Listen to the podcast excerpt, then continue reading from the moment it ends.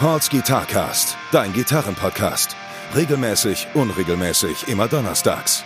Guitar Talk, Repair Shop Geschichten, Lebensweisheiten. Mit Gästen aus der Gitarrenszene oder nur charmante Monologe. Präsentiert von Pauls Repair Shop. Better call Paul, weil du deine Gitarre liebst. Alright. Die, ich weiß gar nicht, welche Folge das jetzt ist. Vielleicht ist es die achte oder neunte, je nachdem, wann ich Bock habe, hier rauszuhauen. Äh, Folge vom Pauls Guitarcast. Immer noch im wöchentlichen Rhythmus. Irgendwann findet er zweiwöchentlich statt, aber hört nicht auf das, was ich sage, weil das meistens eh nicht stimmt. Ähm, heute äh, sitze ich hier in meinem Repair-Shop. Ich muss mich nicht bewegen, weil es ziemlich cool ist. Ähm, und wurde auch mit einem Stauder begrüßt, was mich natürlich extrem freut. Ne? Das ist mega. Und äh, ich habe den Tom Bartels hier sitzen. Hi, na, Hi. freut mich. Danke Ja. für die Einladung. Ja, Hey. sehr gut. Endlich mal Equipment Nerd Talk. Genau, ne? so gut es geht natürlich. Ne? Ich habe nämlich auch eine, ich habe eine Seite und da, ähm, da geht, dreht sich auch nur um Backline, um Gear und Equipment und die Leute haben auch gefragt, ey Tom, willst du nicht auch mal einen Podcast machen? Und dann habe ich gesagt, ey, was soll ich denn noch alles machen? Und deswegen bin ich umso, äh, bin ich umso froher, dass du das machst Ja. und mich einfach ab und zu mal einlädst und Gerne. dann können wir uns richtig geil über Kleinigkeiten ablassen. was, was heißt, du hast eine Seite für, ähm, für Ja, so eine Seite, wie man die halt im Internet findet. Also es gibt also eine Homepage? Oder? Ne, genau. Ich habe Ja. eine, hab eine kleine Homepage, genau. Ja. Und äh, radiotom.de. Cool. Und ich habe natürlich eine Instagram-Seite, die sich da tatsächlich einfach nur mit, ähm, unter dem Hashtag Equipmentliebe, nur mit Equipment auseinandersetzt. Geil. Weil das natürlich durch mein Berufsbild gezeichnet einfach und privat auch einfach meine absolute Leidenschaft ist. Kann ich, kann ich nicht, habe glaube ich noch nicht für mein Leben so viel Geld ausgegeben wie für Equipment. Okay, dann, dann bist du hier genau richtig. Und dann haben wir jetzt äh, gute zwei Stunden Zeit, uns quasi fast ausschließlich über Equipment zu unterhalten. Gar kein Problem. Gerne. Und ähm, Gar keine Probleme, ne? Ey, das soll, wie gesagt, ist ja ein Gitarrenpodcast, ne? Und äh, viele haben auch schon mir mal eine private Nachricht geschrieben und meinten so, ja, mach doch mal ein bisschen mehr Effektgeräte und so was. Hatten wir, glaube ich, schon mal auch kurz gerade auch uns so unterhalten. Das Ding ist ja bei Effektgeräten immer so, oder bei den ganzen ähm, Herstellern, es gibt zu viele. Das ist der Wahnsinn. Da verliert man einfach den Überblick. Und da irgendwelche Tipps zu geben, was halt irgendwie cool ist, was nicht cool ist, ist schon. Ey, weißt du, was ich mich eigentlich so gefragt habe, auch so über die, über die Zeit und auch über, ich meine, ich bin jetzt 35 und beschäftige mich einfach mit, seitdem ich 15 bin, einfach extrem viel, mit, auch professionell dann jetzt mit Equipment. Und ich, ich kaufe immer was und ich finde es geil und es kommt immer was Neues raus und ich denke mir, und ganz viele Sachen, wir haben ja vorhin schon gesagt, äh, gerade Effektpedale sind ja auch gerne auch mal Klons von, von Originalschaltungen und sowas. Jeder Hersteller versucht sich daran, macht ein paar Modifizierungen, kommt mit anderen verrückten Ideen und so. Was, wie viel Equipment kann die Welt denn eigentlich noch vertragen? Also wo ist dieses ganze Zeug? Und ich meine, wie geil, jede Generation kauft sich ja dann auch immer wieder den Scheiß. Klar. So, ich meine, äh, zum Beispiel auch Synthesizer oder Keyboards, so wurden natürlich auch in den 70ern, 80ern ja schon mal echt richtig viele irgendwie rausgehauen, verkauft. So, und jetzt wollen alle auch wieder diesen Scheiß haben und die werden alle wieder neu aufgelegt oder irgendwelche, ähm, ja, gerade Verzerrerpedale. Ich meine, ich sammle, muss sagen, ich sammle auch Verzerrer, weil es für mich ist das der wichtigste Effekt. Verzerrer, Saturation und Filter Ja. ist auf jeden Fall mein, meine Haupttools, die ich benutze. Also äh, beim Musikmachen, genauso wie einfach auch als Instrumentalist. Mit denen kriegt man alles hin. Und ich bin immer wieder begeistert, wie viel Equipment muss in diesen ganzen Kellern, in den Wohnzimmern, in den Studios, in den auf Dachböden eigentlich rumliegen. Aber trotzdem kommt immer noch was raus, gibt es immer wieder neue Sachen und die Leute haben auch Bock. Und ich muss sagen, ich bin auch davon einfach befallen, auch mir immer wieder neuen Scheiß zu kaufen. Das ist ja, also ich kann mich davon auch nicht freisprechen. Ich muss, gut, ich muss gestehen, so was so, die letzten Jahre ist bei mir ein bisschen weniger geworden. Und ich habe, gerade in meiner Anfangszeit, ich habe mich tot gekauft. Ich habe da mal in irgendeiner Folge gesagt, dass wenn ich auf eine Gitarre gewartet habe und mir das zu lange dauert hat, habe ich mir in der Zwischenzeit eine andere bestellt, damit die schneller kommt. Also, Ach so, ja, also, ich habe sie klar. schon selber gebaut. Bitte? Auch, ich habe sie schon selber gebaut. Nee, also da muss ich, da- das ist auch, äh, wird irgendwann kommen, ähm, aber ich bin aktuell halt immer noch der äh, große Repairman. Ne? Und Ja, siehst du, aber das wollte ich nämlich auch gerade schon sagen, das ist dann halt deine Expertise. Ja. Und du hast halt dann vielleicht für dich entschlossen, okay, ich brauche jetzt nicht irgendwie das zehnte Verzerrerpedal oder den Flanger oder das Delay oder irgendwelche anderen verrückten Ja. Sachen. Ähm, oder ich brauche auch, sammle jetzt auch keine Amps, aber zum Beispiel dadurch, dass sich dein Arbeitsumfeld als Gitarrenreparatur Reparaturspezialist hast du dir natürlich äh, ähm, dein Equipment dann geholt. Also Werkzeug, Gitarrenbauwerkzeug. Genau. Ja. Ist ja auch speziell. Ja. So, als ich angefangen habe, dann halt auch mehr und mehr für größere Bands als Backliner zu arbeiten, kam halt auch immer mehr die Frage, ähm, kannst du das nicht nur anschalten und gucken, dass alles läuft, sondern auch reparieren und servicen. Und dann war es halt auch so, ich habe gesagt, hey, ich bin auch kein Gitarrenbauer, ich habe das nicht gelernt. Ich kann ein paar Sachen kann ich machen, Einstellungssachen, aber sobald es um Holzbau geht, ey, das müssen die Profis machen. Ja. Und klar, ich kann auch ein bisschen Elektrik, so, aber ich musste mir dann auch trotzdem erstmal bestimmt irgendwie für 400, 500 Euro erstmal ein Werkzeug auch kaufen. Locker. Ordentliche Sattelfallen. Genau. Ähm, den ganzen kleinen Kram, keine Ahnung, wie kommt man bei einer ähm, halbakustischen Elektrogitarre eigentlich in den Korpus, um die dann mal ein Poti zu tauschen und sowas. Hey, da brauchst du natürlich irgendwelche kleinen Stabmagneten Genau. und dann irgendwelche Tools oder irgendwelches Werkzeug. Und dann gerade, ja, Sattelfallen, boah, habe ich bestimmt mir mal einen günstigen Satz für 50 gekauft, hat mich so angekotzt, da habe ich die direkt den für 200 Wollte ich sagen, also gekauft. 200 ist eigentlich immer so in der Regel das, das vernünftige Zeug, so was da Ja, ja, ne? genau. Ja. So, und da fängt es dann an und gerade wenn es dann um Holzbau, Kleinigkeiten, Pickups, ähm, Elektronik, ähm, ja, auch allgemein, was alles, was man an der Gitarre machen kann. Also, Leute fragen mich auch mal, ey, cool, du arbeitest ja hier für, für die und die Band, und was machst denn du da eigentlich? Ja. Dann versuche ich das auch so irgendwie mal manchmal so kurz runterzubrechen und hau mal ein paar Fachbegriffe raus, aber alleine was man an der Gitarre, gerade Richtung Hals, Seitenhöhe, Seitenlage, Reiter einstellen, ähm, dass, die, dass, dass die Stimmung gut ist, wie die Hardware einfach funktioniert, da kann man bestimmt bei einer Gitarre, sind es eine Million Faktoren, die da zusammenkommen, an denen man stellschraubenmäßig drehen kann, Genau. bis da eine Balance gefunden ist, dass das Instrument das macht, was der Kunde möchte. Genau. Und das ist halt eine, auch eine heftige Form von Nerdism und Expertise. Also Ja. das geht da, das ist das gleiche, wenn irgendwelche Wissenschaftler irgendwie in ins Weltall gucken und da irgendwelche Berechnungen anstellen.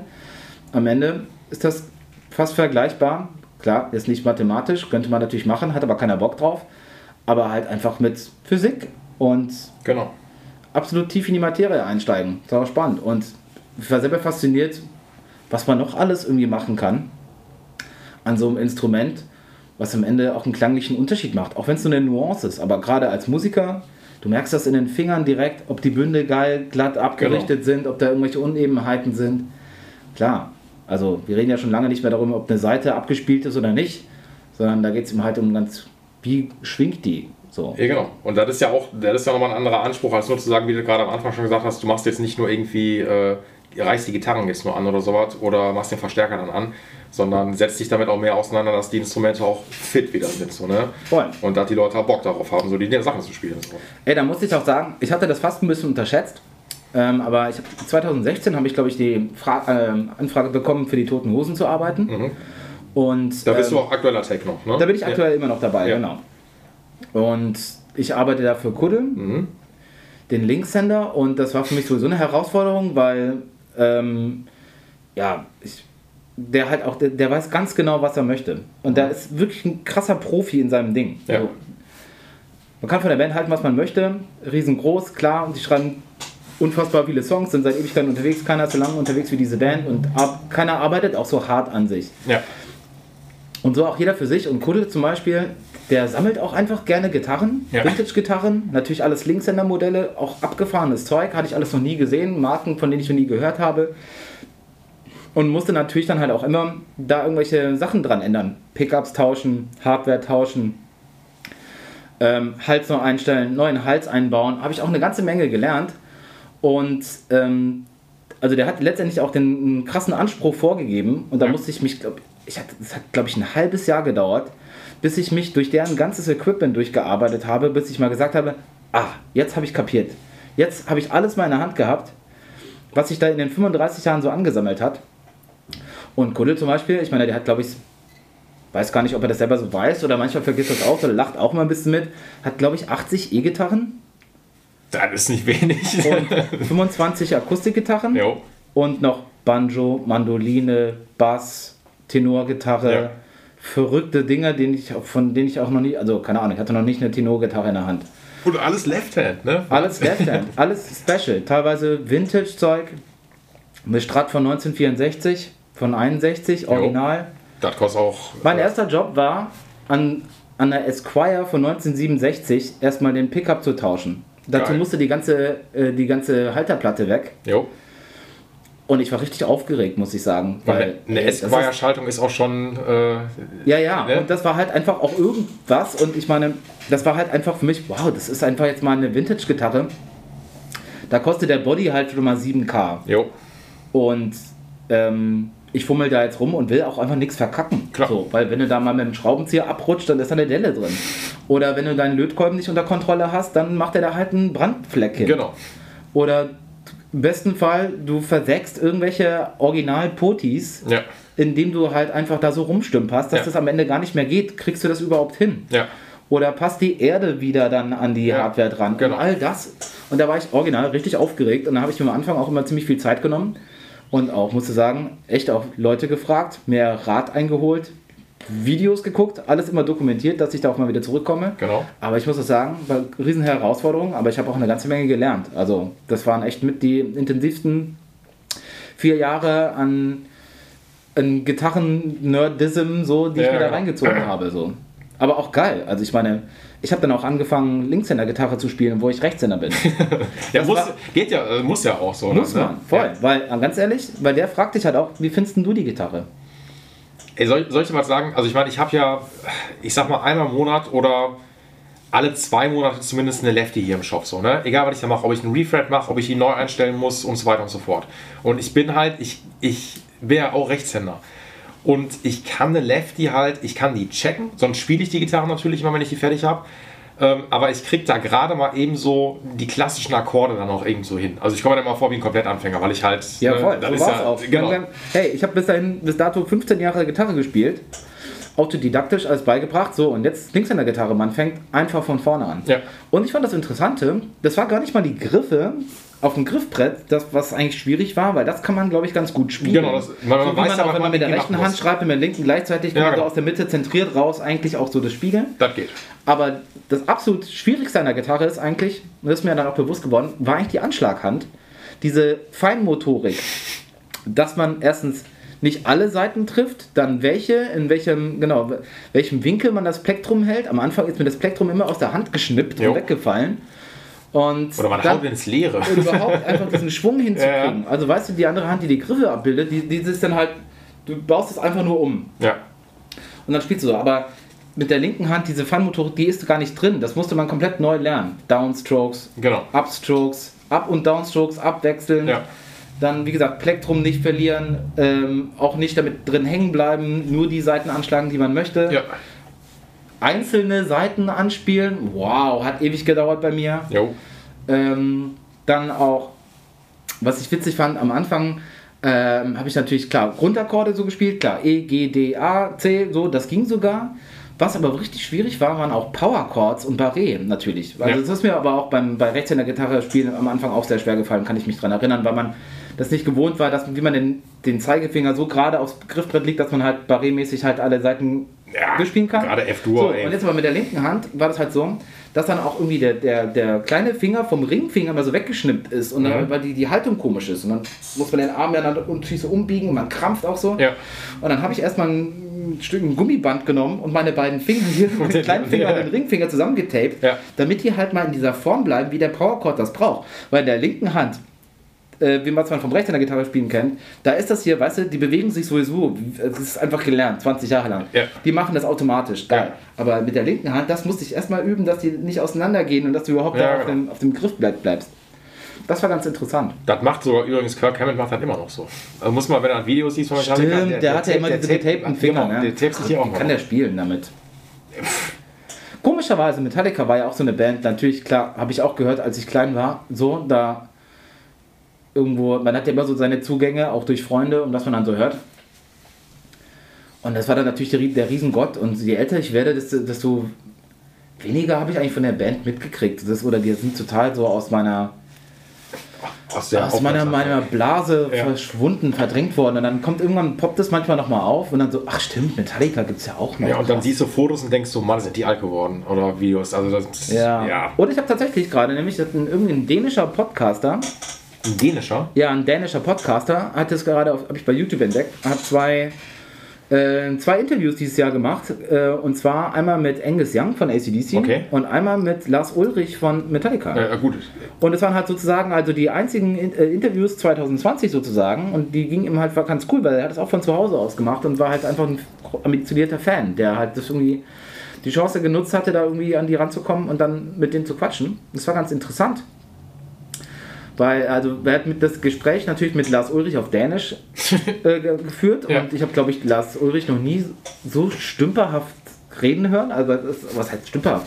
Das klingt total witzig, wenn er Dänisch spricht, aber er ist Amerikaner schon seit Ewigkeiten und er ist auch nicht geübt, sozusagen. Aber ähm, naja, und da war halt die, die Meldung auch zum Beispiel Metallica, ja, James Hetfield ist halt wieder in einem, auf Entzug. Ja.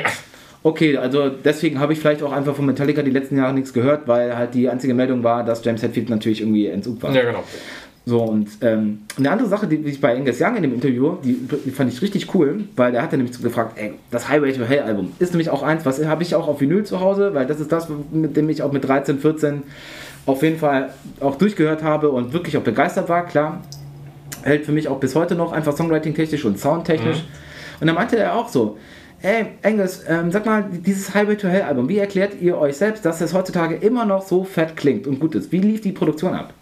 Ja, wir waren eigentlich da in New York, wir waren irgendwie auf Tour und hatten eine, ähm, eine Pause, wollten ins Studio gehen, neue Songs aufnehmen. Wir kamen mit dem Produzenten aber nicht so gut klar und wir hatten eigentlich das Wochenende uns freigenommen. Und dann haben wir gesagt, aber weißt du was, wir haben einfach richtig Bock, Musik zu machen und sind leidenschaftlich. Wir gehen jetzt am Wochenende trotzdem rein, ohne den Produzenten. Und dann haben die einfach die komplette Platte an dem Wochenende eingespielt. Okay. Und alle Songs da geschrieben in diesen drei Tagen, ohne diesen Typen.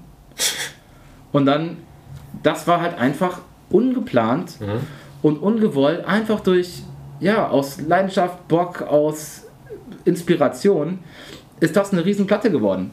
Also nichts, was man planen konnte. ja. Hatten die auch nicht. Fand ich ein riesengeiles Detail. Wow, musste ich auch erst irgendwie auf 2020 warten, um das mal zu hören. Ey, jetzt, gut, ich muss da vielleicht auch sagen, ich meine, ACDC ist ja, die wissen ja auch, was die machen, ne? So, die, die haben Ja, gut, aber die waren ja auch mal jung und haben es ja auch immer nur gemacht. Man kann Genau. ja nicht mehr sagen, man wird ja, man ist ja nicht immer, jeder, der anfängt Gitarre zu spielen oder Musik zu machen, der weiß ja nicht immer sofort, wie es geht. Ich ja auch nicht, keine Ahnung. Das geht jedem so. Und warum, weißt du, warum, man hat das ja auch so, warum sind so viele Bands aus den 70s und den 80s eigentlich irgendwie so Weltstars? Und wie kann es sein, dass das heutzutage gar nicht mehr so funktioniert? Wieso, weißt du, Eric Clapton war schon immer gut sozusagen. Oder, äh, gut, von mir aus John Mayer war auch schon immer gut. Ähm, aber ähm, wie geht das? Wie können die schon immer nur gut sein? Und alle anderen müssen immer 10 Jahre, 15 Jahre lang üben und ich kann immer noch kein Solo improvisieren, weil ich einfach behindert bin, weil es nicht, liegt mir nicht. Ja, aber das ist ja vielleicht eine Sache, wo du Bock drauf hast. Also ich habe das, ich hab das früher so gemacht. Richtig, und das wollte ich sagen. Es ist unerzwungen einfach. Genau. Bei manchen Leuten ist das so und die denken aber auch nicht drüber nach. Ich schreibe jetzt ein Hit-Album, was sich jetzt milliardenfach verkauft. Ja. Das muss halt einfach entstehen. Und ich glaube, je mehr man drauf scheißt, desto geiler wird das Ergebnis. Ich glaube, also ich, ich muss gestehen, wenn wir jetzt mal zu ACDC zurückkommen, ganz ehrlich, ähm, die wollen ja auch jetzt nicht immer mit, wenn die ein neues Album rausbringen, sagen wir nicht, wir wollen ein Draht neu erfinden, sondern wir sind ACDC. So, und das soll auch so bleiben. Und das sind dann Riffmonster. Die wissen ganz genau, welches Riff funktioniert und dann macht man da einfach ein cooles Album einfach raus. Ja, genau. Aber letztendlich, genau. Ich höre die halt jetzt auch jetzt, es ist keine Band, die ich jetzt irgendwie täglich höre oder auch gar nicht Dings, klar. Hat man ja auch einfach mal durchgehört, so. Äh, die verwalten natürlich auch ihr Erbe, ihr kulturelles. Genau. Ist auch total okay, voll geil, klar. Ich war auch mal in Gelsenkirchen in dieser Arena da und habe Ja. mir das mal reingezogen. Ja, Okay, habe ich das mal gesehen. bisschen mehr voraus. Ich hatte, Ja. ich hatte nie Bock drauf gehabt, muss ich gestehen. So, Ja. das ist, gab so ein paar Bands, da hatte ich schon immer mal Bock drauf und das war ach, ein ganz blöder Zufall. Ein Kumpel hatte einfach noch eine Karte übrig, konnte nicht hingehen. Ich bin mit irgendjemandem komplett Fremden dahin. War aber witzig. okay. 100 Bier getrunken, Leute beobachtet, Band geguckt. Ach, die Hälfte vom Konzert schon einfach nur noch betrunken gewesen. Aber Reicht ja. Das, war auf jeden Fall ein Moment. Toll hat man das mal gemacht. Genau, vorhin. Gab so ein paar Bands, die ich auch schon, keine Ahnung, gibt ja mal von diesen großen Bands und sowas. Gibt es ja immer mal so ein paar, die ich. Was, welche würdest du gerne mal sehen? Was, was, ist auf deiner, was ist auf deiner Liste, auf deiner Bucketlist an großen Rockbands, die du eigentlich schon immer mal sehen wolltest, aber es nicht geschafft hast? Was eine Frage, ey. Alter, Tom, jetzt muss ich mal überlegen. Die ich noch nicht gesehen habe. Muss die, muss die noch existieren? Nö. Okay. Ich glaube. Ist jetzt ja sowieso vorbei. Genau, Kon- Konzerte gibt es eh nicht mehr. Ja. Ähm, Also ich kann zum Beispiel ein Beispiel geben, wenn es dir hilft. Ja. Aerosmith wäre so eine Band, Ja, okay. die würde ich schon, hätte ich wirklich gerne mal gesehen, aber ich glaube, das wird nichts mehr. aber ey, ich glaube, die Anni hat die gesehen. Vor zwei Jahren oder vor einem Jahr waren die, glaube ich, noch hier in der, in der, in der Nähe. Ja, habe also, ich verpasst, war ich arbeiten, Nee. war ich selber auf Tour. Wie Also- so oft. Also ich muss gestehen, ich glaube, ich hätte doch, ich hätte gerne Nirvana gesehen. Ja, Mann. Ja. Also Oh. Nirvana hätte ich gerne gesehen. Alter, da hat mir letztens auch noch ein Kumpel erzählt, der war natürlich irgendwo in Köln bei Nirvana Anfang der 90er, als sie hier gespielt haben. Ja, mega krass. Und die- Also keine Ahnung, ich muss aber auch sagen, Nirvana war schon immer tot, also in dem Sinne von Kurt Cobain war schon immer tot, seitdem ich denken kann. Also Genau. weißt du, der ist gestorben, da war ich neun, da kann ich mich natürlich nicht dran erinnern. Und Ja, das genau. war für mich, habe ich nicht mal damals mitgekriegt so. Ähm, also deswegen, klar ist das eine Band, die irgendwie auch einen Impact hatte, aber da würde ich jetzt nicht sagen, ja, das war jetzt so meine Zeit. Das wäre, wär, Nee, also genau. das wäre, da, würde ich, das wäre anmaßen. Dann ist es auch nicht, also ich glaube, ich hätte so aus der Metal-Fraktion hätte ich gerne Pantera noch live gesehen. Ja, weil, Mann. also das hatte ich mich mit Japo drüber unterhalten, weil das wäre so nochmal, wow, richtig Bock drauf gehabt. Ähm, und ansonsten, gut, ich habe auch viele Bands gesehen. Ich habe Rage Against the Machine auch zweimal gesehen. Habe ich auch, geil. Bin ich auch froh drum, weil das ist so, die haben zum Glück, weil die sich so rar machen, ist das nicht, dass sie diesen Vibe verloren haben. Natürlich. Die sollten ja letztes Jahr wieder auf Ja, genau, da Was für genau, Gag. stimmt, ganz genau. So, und äh, die kommen ja, also wenn, wenn das nochmal alles irgendwann stattfindet, werden die ja nochmal kommen. Glaube ich auch. Ähm, oh, fällt was So, runter. so, so beliebt und bekannt wie Tom Morello jetzt auf Instagram ist, dann muss der nochmal Äh, auf jeden Fall. So, ne? Und, äh, und hier der Zack hat sich auch schon in Shape gebracht mit einem privaten Trainer und so was für die Tour. Das kann man alles nachverfolgen. Ach du ja, Scheiße. hat das, er hat das Futter aber auch schnell wieder runtergenommen, weil er gemerkt hat, oh, das kommt nicht so gut. Ja, Äh, ach scheiße, selbst der kann in seinem Alter, obwohl er schon auf alles drauf geschissen hat, auch nicht mal einfach sich selbst sein. Nein, geht Wie nicht. traurig. Ging leider Das Internet verzeiht da eigentlich auch nicht. Warum, weißt du, so viel zu der, zu der Individualität der Leute. Das ist eigentlich auch was Respektloses. Warum sollte der nicht mit so einem scheiß Trainer rum? Muss ja nicht jedem gefallen. Also ich finde es auch mau, weil ich finde Sport scheiße. weil ich habe keinen Wettbewerbsgedanken. Weißt Ja. du, bei mir findet alles sowas nicht statt. Aber und äh, ich verstehe körperlichen Ausgleich und Fitness, aber ich verstehe irgendwie jetzt nicht irgendwie für ein Fitnesscenter, wo ich auf dem Laufband rumrenne, Geld zu bezahlen, wenn man das auch im Block rennen kann. Ja, ja, aber ich meine, ey, Aber gut, jeder wie er möchte. Genau, weißt du? und ich meine, wenn er, wenn er seinen Job abliefern möchte und auf der Bühne einfach alles das geben möchte, so, ne? Und dann sagt, er, ich will einfach in klar. Shape sein, ich bin jetzt auch noch keine, keine Anfang 20 mehr. Und äh, da muss ich vielleicht das machen, ey, soll er machen. Aber egal. Aber auf jeden Fall Rage Against the Machine will ich mir auch nochmal angucken. Also wenn die kommen, auf jeden Ich habe Fall. aus Versehen sogar schon mal Sex Pistols gesehen, wo ich dachte, das geht gar nicht mehr. Aber aus das war auch interessant. Das war zwei- 2010 auf dem Nova Rock. Da war nämlich auch Rage Against the Machine auch noch, genau. Und eine Sache, die auch, die muss ich sagen, von großen Bands, und dann habe ich, glaube ich, auch alles abgearbeitet, was ich dann schon wirklich mal sehen wollte, war zufälligerweise, als ich mit den Toten Hosen ähm, vor zwei Jahren in Argentinien war, am zweiten, am, äh, wir hatten, wir kommen, man kommt da an, ist der Zeitversatz und was auch immer, dann hatten wir erstmal zwei Tage Akklimatisation Ja, und dann hat in La Plata im Stadion Guns N' Roses gespielt. geil. Als Vorband The Who. Kann man machen. Und dann, genau, und dann, wenn nicht, das war so witzig, weil wir kamen in unser Hotel. Es gibt immer so eine Ecke in Buenos Aires, wo dann alle Bands unterkommen. Und die großen Bands, so Guns N' Roses, die schlafen dann im Four Seasons. ja. Und dann gibt es noch zwei, ein Hyatt und noch ein anderes kleineres daneben. Da schläft dann meistens die Crew. Jo. Genau, und wir waren dann halt natürlich mit der Crew von, äh, äh, von The Who. Dann sozusagen kam ich mit denen im Fahrstuhl runter. Und dann war schon klar, ey, da sind Engländer äh, unterwegs. Und das war, das war halt richtig witzig, einfach, dass sie genau da waren. Und dann gab es natürlich irgendwelche, weil es immer der gleiche Veranstalter in Buenos Aires ist, der quasi alle Shows macht. Also Ja. so wie die Hosenshows, als auch die, äh, die anderen großen Stadionshows, genau. Und dann haben wir da irgendwie Tickets bekommen. Was mir im Nachhinein einfach fast, da hatte ich ein bisschen schlechtes Gewissen, weil haben echt, es war ein Riesenstadion und die ganzen Leute in Argentinien haben jetzt auch nicht so viel Kohle, weil die einfach wirtschaftlich seit Jahren echt ähm, eine schwierige Lage haben Ja. einfach. Und die haben einfach zwei Monatsgehälter, kostet deren Ticket, habe ich gesehen. Wow. Und auf meinem Ticket stand halt einfach 0 Peso. Und dann habe ich mich echt ganz schön schlecht gefühlt, muss ich sagen. Aber wir haben The Who gesehen, das war abgefahren. Und dann kam Guns N' Roses und dann haben wir gesagt, ja, okay, cool, zwei Songs, mega, einfach nur riesen krass laut, Ja. abgefahrener Scheiß Sound, Jo. Hauptsache laut, äh, lass uns zurückfahren.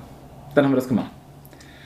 Und das war sozusagen, genau, ähm, das war kurz bevor eben halt dann noch Axel Rose bei ACDC eingestiegen ist. Ach, stimmt, der, der hat ja, ja genau. Da, ja, wo, das der, die Leute auch ziemlich gut. wollte ich gerade sagen, aber da haben wir auch, äh, das kam gar nicht so schlecht an, meine ich. Ne? Also ich Lass glaub, uns über Equipment reden. gerne.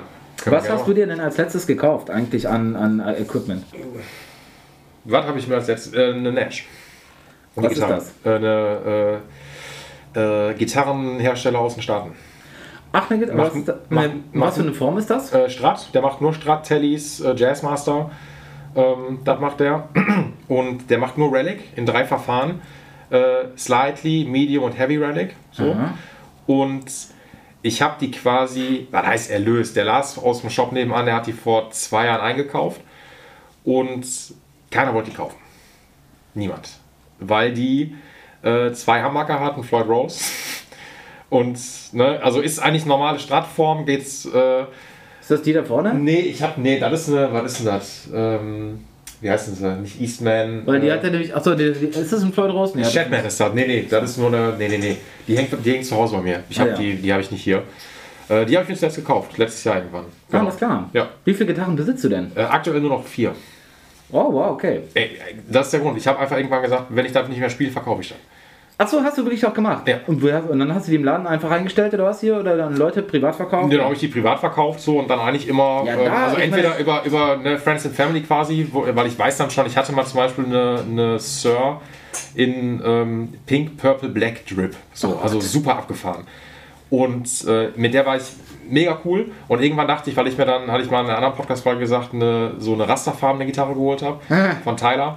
Und die hatten die gleichen Specs gehabt und dann habe ich gesagt, ey, die Sir muss jetzt gehen. Ich spiele die nicht mehr. Ist das so, gehst du nach Specs bei Gitarren so? Oder gehst du, bist du auch, ich meine, Gitarren ist ja auch was Schönes. Ich meine, ich verbinde da ja mit auch mit der Leidenschaft auch einfach den Look von Sachen. Es gibt ja auch, weißt du, immer dieses Gerücht, ja komm her, irgendwelche Zahnärzte kaufen sich eine Nekuba-Gitarre für Ja. 6000 Euro, dann Das- steht die dann nur in der Vitrine, weil die gut aussieht. Stock so. ja. Ja, oder ich meine, ist teilweise auch so, sagen die Nekuba-Leute selber teilweise auch. Ja. Ey, unsere Kundschaft sind einfach gut verdienende Anwälte und Zahnärzte, Ja. die 6K plus für eine Gitarre ausgeben, die Ja. dann halt zu Hause rumsteht. Ja. Obwohl die Dinger mega sind. Also wie gesagt, so, ne? ich habe auch schon mal richtig viel Geld für eine Gitarre ausgegeben, Was war das? Knapp 10.000. Für was für eine? Mein Lieblingsmodell Ja. in meiner Lieblingsfarbe und da ging es halt auch einfach, das war, darauf wollte ich hinaus, geht halt auch im Look, weißt klar. du? Ich kaufe mir eine Gitarre nicht nur wegen den Specs Ich auch, sondern einfach auch, weil es sich geil anfühlt, weil die geil aussieht, weil es ein gutes Hand, Stück Handwerk ist und dann in dem Sinne auch eine Geschichte und ich muss sagen, ich bin auch, also, weil ich von Bands beeinflusst worden bin, Mhm. Habe ich natürlich auch gewissen, also als klanglich und Sound, aber auch was für Gitarren die spielen. Ist nicht zu verachten. Deswegen gehen ja die ganzen Hersteller auch auf Influencer und Leute, die im halt so. Ich habe einfach Gibson Junior ist mein Style. Geil. Einfach weil es schon immer eine geile Punkrock-Gitarre war. Ja, definitiv. Und ich habe mir mal ähm, war aber nicht meine allererste E-Gitarre. Meine allererste E-Gitarre war eine Telecaster. Jo. Mittelklasse 666 Euro habe ich dafür in Wattenscheid damals bezahlt. Jo. War natürlich auch ein Grund. Cremefarben, ich fand schon immer Arctic White und weiße Farben auch geil bei Gitarren. Ähm, aber da ich eigentlich erst mit Bassspielen angefangen habe, habe ich mir erst relativ spät äh, mit E-Gitarren angefangen. Naja, und dann hatte ich immer halt erst einen Telecaster und dann, die war immer natürlich Single Coil, sehr dünn, schrank, twangy und so. Ja. Klar, ist auch mein Style, weil ich habe eine harte, eine harte Anschlaghand und so, Ja. kann da schon was rausholen, aber ich wollte einfach nochmal einen anderen Sound haben und habe schon immer geliebäugelt, eben halt mal mit einer Junior. Mhm. Und dann habe ich mir eine Junior gekauft ähm, und die ist gar nicht geil, Mann. Die war eine Gibson Junior, einfach der Nachbau, hat glaube ich auch irgendwie Arctic White 600, 700 Euro vielleicht gekostet. Ich muss ich sagen, ist wahrscheinlich jetzt einfach meine schlechteste Gitarre. Und keine zwei Monate später habe ich in Münster bei äh, Rare Guitar, da ähm, neben dem Donuts Proberaum, weil Ja. ich für die Donuts damals gearbeitet habe und wir sind mir bei Rudi nebenan, konnten wir nochmal schnell Seitenpleck drin und Kram kaufen. Ja. Und dann hing dann einfach eine, eine Cherry Red Junior rum, von ähm, auch relativ neu, ich glaube, von 2.8. Mhm. Und die habe ich in die Hand genommen und dachte mir, ach du Scheiße. Wieso habe ich mir gerade eigentlich eine 600 Dollar, 600 Dollar Junior gekauft, die scheiße ist? Ja. Und hier hängt einfach so gebraucht eine viel geilere rum, die einfach, der, der Hals genau dünn, genau was richtig für mich, also überraschend dünner Hals. Ja. Und alles schwingt mit, du spürst jede Vibration in der Hand und so, voll geil. Da habe ich gesagt, Rudi, ich nehme die sofort mit. Mhm. Egal, was willst du haben? Ja, ja, machen wir. Ja. Mega. Habe ich die Gitarre geholt, das ist meine Hauptgitarre bei Crisis auch so. Okay. Die spiele ich. Und dann für andere Songs mache ich die Tele. Das Ja. sind meine beiden Live-Gitarren für meine Punkrock-Band. So. Cool. Ja, aber ich, ich sag dir ganz, also da, was du gerade meintest, ich gehe natürlich zu 100% nicht nach Specs, sondern nach Optik und Look. Also ganz klar.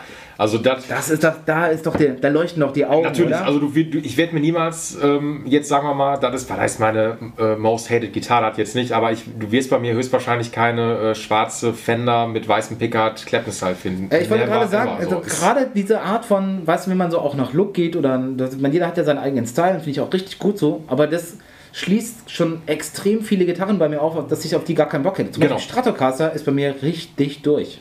Geht nicht.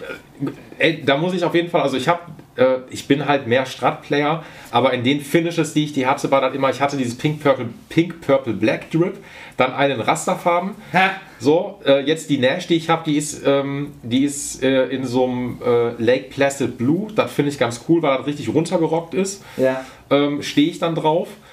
Und das muss schon, die muss einen Vibe für mich haben. Ich habe noch von Gibson habe ich eine Firebird äh, in schwarz, also die ist eigentlich eine Les Paul Custom, schwarzes Finish, goldene Hardware, fertig ähm, und dann halt in der Form von einer Firebird. So, und dann, Wie, wie, warte mal, wie, wieso sagst du dann Les Paul Custom in Form von einer Firebird? weil die von den die Specs sind, so. die, also weil eine, eine normale Firebird hat ja normalerweise einen Mini-Humbucker, Ja. dann diese Gearless-Mechaniken oben und da steige ich aus. Also das da habe ich gar keinen Bock drauf, finde ich optisch ist ein No-Go. Ja. Und da dachte ich mir, okay, die ist eigentlich, wie gesagt, zwei Humbucker ähm, und ganz normale Reversed Headstock-Mechaniken und dann halt in einer äh, in dem Finish und den Specs von Les Paul Custom, nur die hat halt die Optik von einer Firebird. Ah, ja. und das ist halt, war- für mich ist das Killer. Geil. Ja, liebe ich total. Ja, jeder hat so seine For- Modelle und Formate und Formen und so, genau, und auch Farben. Und ähm, ja, finde ich ganz spannend. Also, weil ich gerade gesagt habe, Strat ist für mich ein No-Go. Ich habe mir auch mal eine Strat gekauft. Jo. Und eine Linkshänder-Gitarre als Strat. Und zwar war das eine Harley Benton, weil ich habe mir gedacht, ey, wenn ich tatsächlich einfach jetzt Linkshänder-Gitarre üben müsste, damit ich meinen Job richtig machen kann, Klar. dann hole ich mir das unmöglichste Modell, Ja. auf dem es so schwer ist zu spielen. Ja. Dann noch, also wie gesagt, Linkshänder, Strat und noch schlecht verarbeitet. Wenn ich das schaffe, darauf ordentlich Akkorde zu spielen, dass sie halbwegs was klingen, dann schaffe ich das auch auf Kuddels 5000 Euro Gitarren. Das stimmt.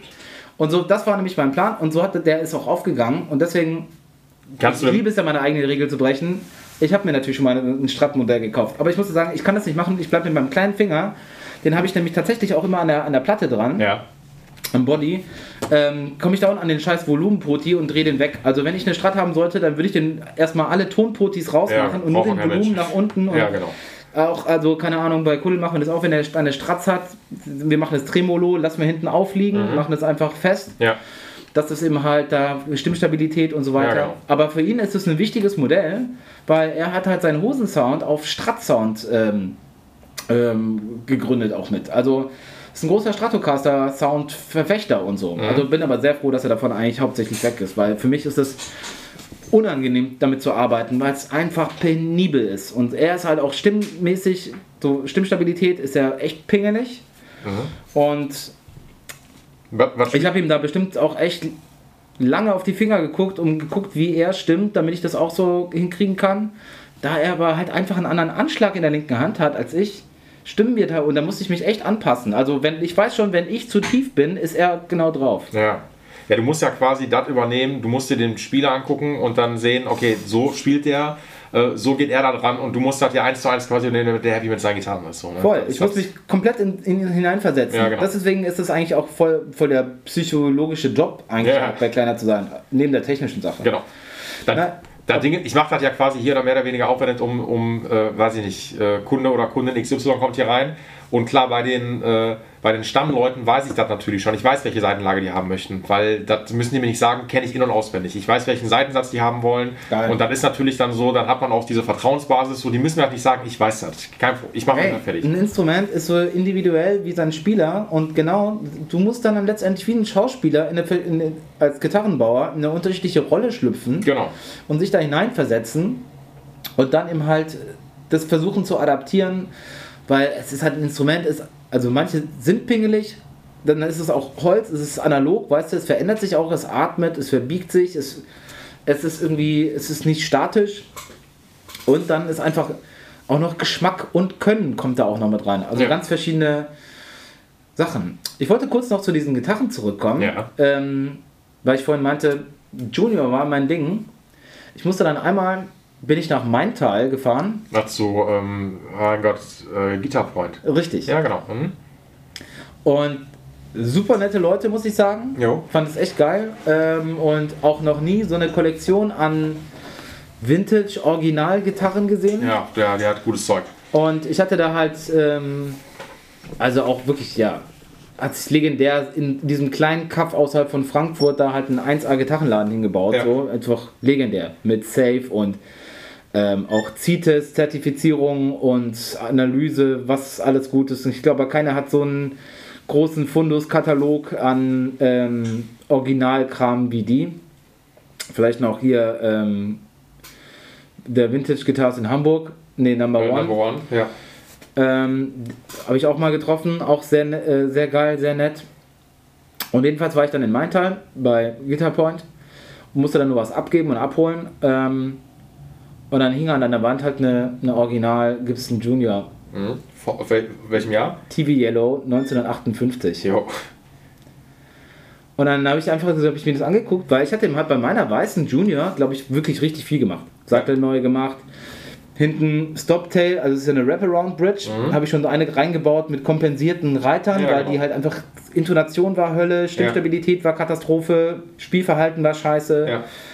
Ähm, und die neue ist, also bei meiner weißen ist die neue Wraparound Bridge edel, alles cool. Aber ich wollte mal wissen, ganz ehrlich, wie haben die das zur Hölle vor 60 Jahren gebaut? ja. Wieso kriegt man das heutzutage nicht mehr hin?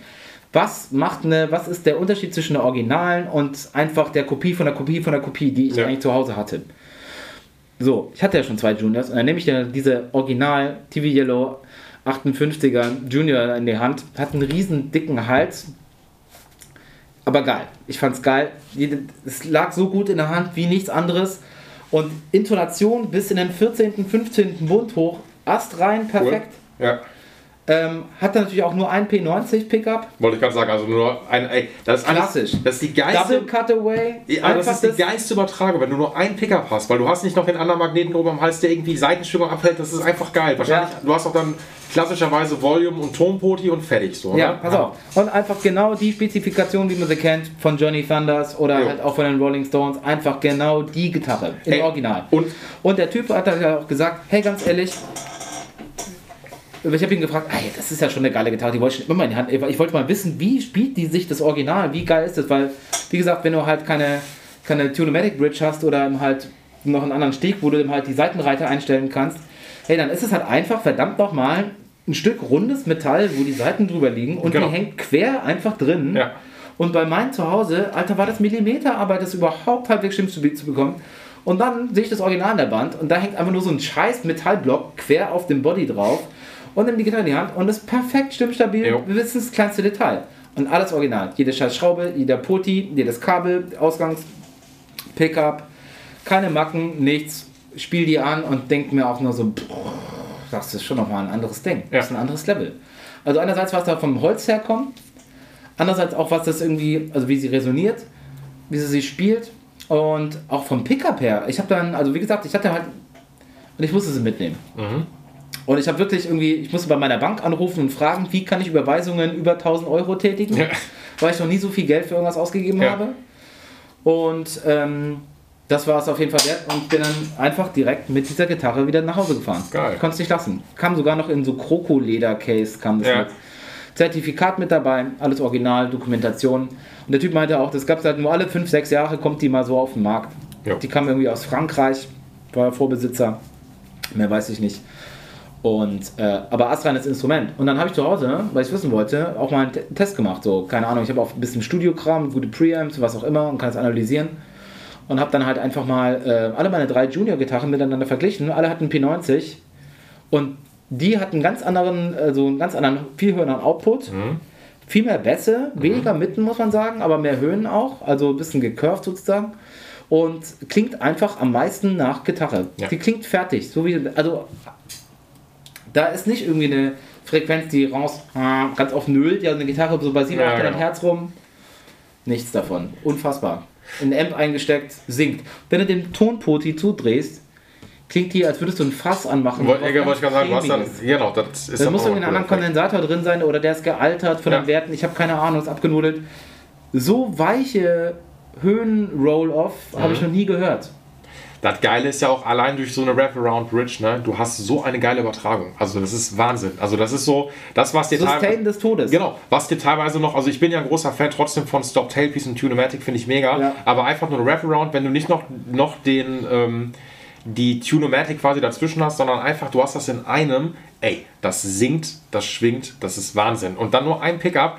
Ich meine, ich muss gestehen, so aus optischen Gründen muss ich sagen, ich bin halt ein, äh, ein Fan von einer Zweit-Pickup-Gitarre, so zwei Humbucker, aber ich spiele meistens eh nur an der Bridge, so, ne? Also mal im seltensten Fall nehme ich den Hals damit dazu, bin ich nicht so der Fan von. Ja, genau, das ist ganz interessant. Ja, voll, das ist nämlich auch so eine Philosophie, genau, wer spielt wann welche Pickups. Ja. Deswegen, ich fand halt, deswegen fand ich Juniors auch schon mal geil, weil die reduziert klassisches Design, klare, knallige Farben, Cherry Red, TV Yellow oder Arctic White.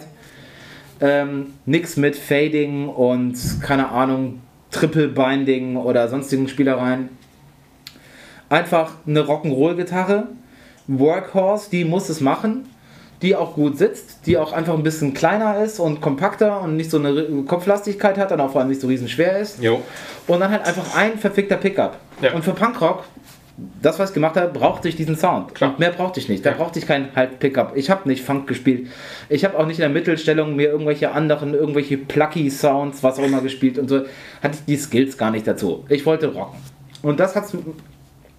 Wow, und das hat's auf jeden Fall echt getan. Also. Und witzigerweise ist das aber der Grund, weil ich diese Gitarren habe, gut, ich habe noch eine Tele, die hatte ein bisschen auch Fundament, aber das war der Grund, warum ich mir tatsächlich hier in Essen bei Axel dann eben halt dann vor eineinhalb Jahren dann, obwohl ich wirklich schon genug E-Gitarren hatte, meiner Meinung nach, trotzdem mir noch eine geholt habe, Ja. weil ich brauchte was Moderneres. Brauchte, brauchte nämlich halt mal einen Humbucker, eine Ja. richtige Gitarre mit einem Humbucker-Sound und ich wusste, das war so ein Projekt, für die ich da, bei dem ich da mal Gitarre gespielt habe. Da habe ich irgendwie musikalische Leitung und in der Band gespielt und da brauchte ich modernen Sound, zwar ein bisschen mehr schwerer, rockiger, dann musste ich, aber auch poppig und dann brauchte ich halt so clean, äh, brauchte ich so clean Delay-Flächen, habe ich da gebaut, aber auch schwere, fette Akkorde. Und da habe ich mir dann halt immer eine Reverend geholt, weil die halt einen Humbucker hatte und einen P90 als Jo. ähm, Hals. Und das war für mich genau die Kombination, äh, die ich halt edel fand. Ja. Ist dann, wie, ist denn, wie heißen die dann? Ist eine Charger gewesen, glaube ich, oder nicht, ne? Oder? Nee, Nee? muss ich kurz überlegen, fällt mir gleich bestimmt wieder ein, aber ne, ähm, wie heißen die nicht? Agent Ach, äh, ja, eine, eine Double Agent wahrscheinlich dann, oder? Richtig. Ja, alles klar. Double Agent Ja, ja, ja. in Schwarz, genau. Jo. Und die gab es ja, glaube ich, auch noch mit irgendwelchen anderen. Genau, die hat hier diesen Bass-Roll-Off. Ja, wollte ich gerade sagen, da wo, wo sonst eigentlich ein Toggle aus sonst sitzen würde, dann hat Ja, die ja, genau. T-Control-Plate wie bei einer Telly halt auch. Ja, genau. Aber ne? ansonsten eigentlich wie eine Telecaster. Ja, genau. Und das fand ich cool. Genau. Also eine Telecaster-Style sozusagen mit, äh, mit einem Humbucker, einem P90 am Hals. Leider finde ich da, wir haben ja vorhin schon mal kurz drüber geredet, bei den Reverend-Gitarren riesengroßer Hype. Mhm. Keine Ahnung, du meintest, das ist irgendwie mit die meistverkaufteste Gitarre gewesen irgendwie. Also zumindest so aus letzten Musik, Zeit. aber achseltechnischer Sicht definitiv so. Genau. Lokal fand ich auch, gab es einen großen Hype, aber ich meine, auch echt spielt sich sensationell. Ich Ja. mag auch dieses Baked Maple. Äh, auf Roasted Maple, Hals. genau. Ja, genau. Mhm. Und aber die Mechaniken sind natürlich, die Hardware ist ein bisschen billow. Ja. Trotzdem, weil die haben da nämlich auch diese, äh, diese Stimmwirbel, die sind mir ein bisschen schwer, dadurch wird die ein bisschen kopflastig. Da muss man sich auch erstmal dran gewöhnen. Also wenn man eigentlich von einer anderen Tele kommt oder Ja. von einer anderen Gitarre so, gerade von der Junior, die halt nicht so kopflastig ist, ist das auf einmal, auf einmal ist die ein bisschen schwer dann da, aber ich muss auch sagen, ich habe mich ja in kürzester Zeit auch dran Ja, also ich meine, es gibt halt, glaube ich, die Mechanik ist, glaube ich, irgendwas No-Name, was dann Reverend gelabelt ist oder das. Und ich muss gestehen, was ich bei denen ganz cool finde, ist, äh, der Marco, der Sänger, hat sich auch eine geholt. Und äh, das Preis-Leistungsverhältnis stimmt bei den Dingern definitiv. Und die sehen. mit fast die teuerste Gitarre war, die ich jemals gekauft habe. Echt? Ich meine, das war die zweiteuerste, ja. Ja, aber ich meine auch. meine, meine erste Junior hat 600 gekostet, die, die Tele, die ist auch sensationell, 666. Jo. Und meine, meine zweite Junior 400. Dann habe ich noch so eine Kane Semi-Akustik-Gitarre, die habe ich mal vom Freund für 100 Euro bekommen. Ist- komischerweise hält die tatsächlich, die jetzt, hält die seit, wow, die hält wirklich richtig lange und richtig gut. Ja. Auch ihre Stimmung und Ding, obwohl es eigentlich ein richtiges Billo-Ding ist. Jo. Ja, und dann halt natürlich die Super 1000 äh, Vintage-Gitarre. Ja, klar. Wertanlage aber auch, muss man sagen. Genau. Ich kaufe mir keine Aktien, dafür eine geile Gitarre. Ja. Ähm, und deswegen war halt mit 900 Euro tatsächlich die, die Double Agent eigentlich mit meiner teuerste Standardgitarre. Ja, aber ich meine, da was du trotzdem bekommst, ich meine, du bekommst einen Roasted Maple Neck so, ne? Also normalerweise kriegst du den in der Regel, also Ibanez macht das mittlerweile auch, ähm, aber auch nur bei den, äh, bei den Made in Japan oder teilweise Premium-Serien, die dann so irgendwas bei über 1000 liegen oder Das du mir nochmal erklären. Wie, was ist da an diesem, an diesem, klar, Rosewood, okay, ist Ja. spezielles Holz, ist ja natürlich auch durch die Zertifizierung und sowas, ist ja äh, seltene Hölzer gefahren. Genau, aber, aber gibt es nicht mehr, das wurde abgeschafft.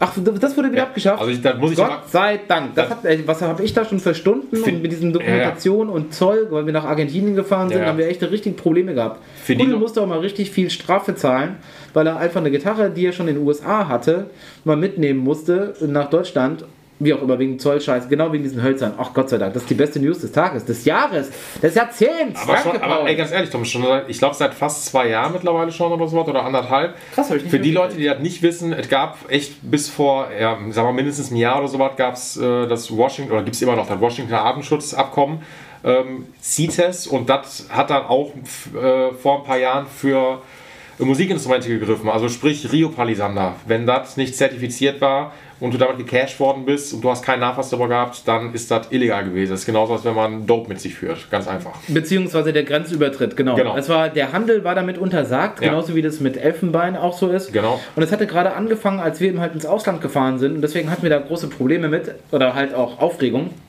Wir sind auch immer damit durchgekommen, aber ich hatte da mit vielen Leuten gesprochen, auch mit dem Thoman und mit dem Guitar Point und sowas.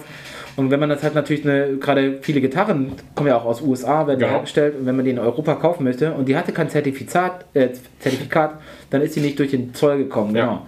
Und weil es eben halt um seltene Hölzer geht.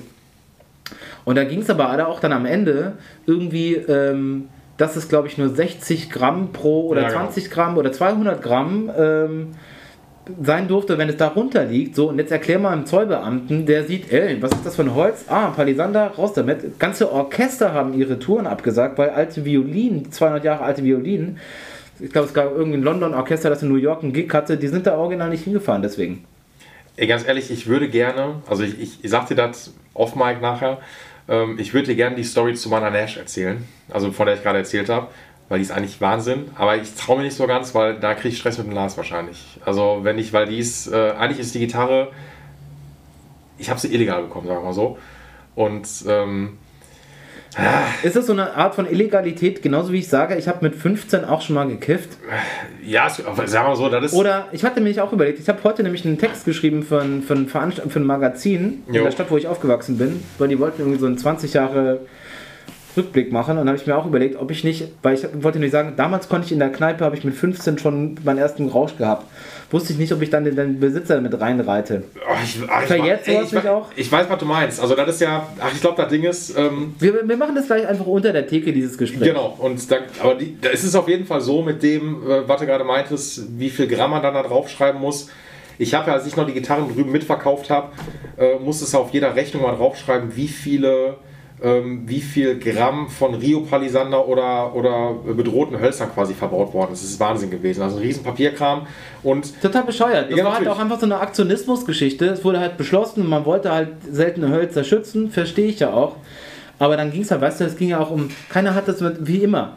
Aber woher soll man es ja auch wissen? Nicht, auch klar, ein Politiker, der das mit entscheidet oder ein Abkommen unterzeichnet, was weltweite Geltung haben soll, haben halt vielleicht keine Skills in Gitarrenbau. Ja. Kann ich auch verstehen. ja, Und dass es aber natürlich alle Gitarren betroffen hat, die jemals hergestellt worden sind und nicht nur die ab dem Zeitpunkt und das war ein riesen Aufwand und vor allem wussten natürlich dann, ich hatte nämlich auch beim, ähm, wie hieß das, beim Bundesamt für Umweltschutz, mhm. die haben das ja verwaltet, da habe ich nämlich auch angerufen, da wussten die nichts davon. Ja. Da habe ich auch gesagt, okay, dann weiß ich auch nichts davon.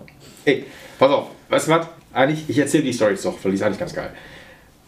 Und zwar, ich weiß, wir hatten damals zwei Nash bestellt gehabt. Und zwar einmal die, die ich mir geholt habe jetzt letztens, diese Strat und eine Teddy.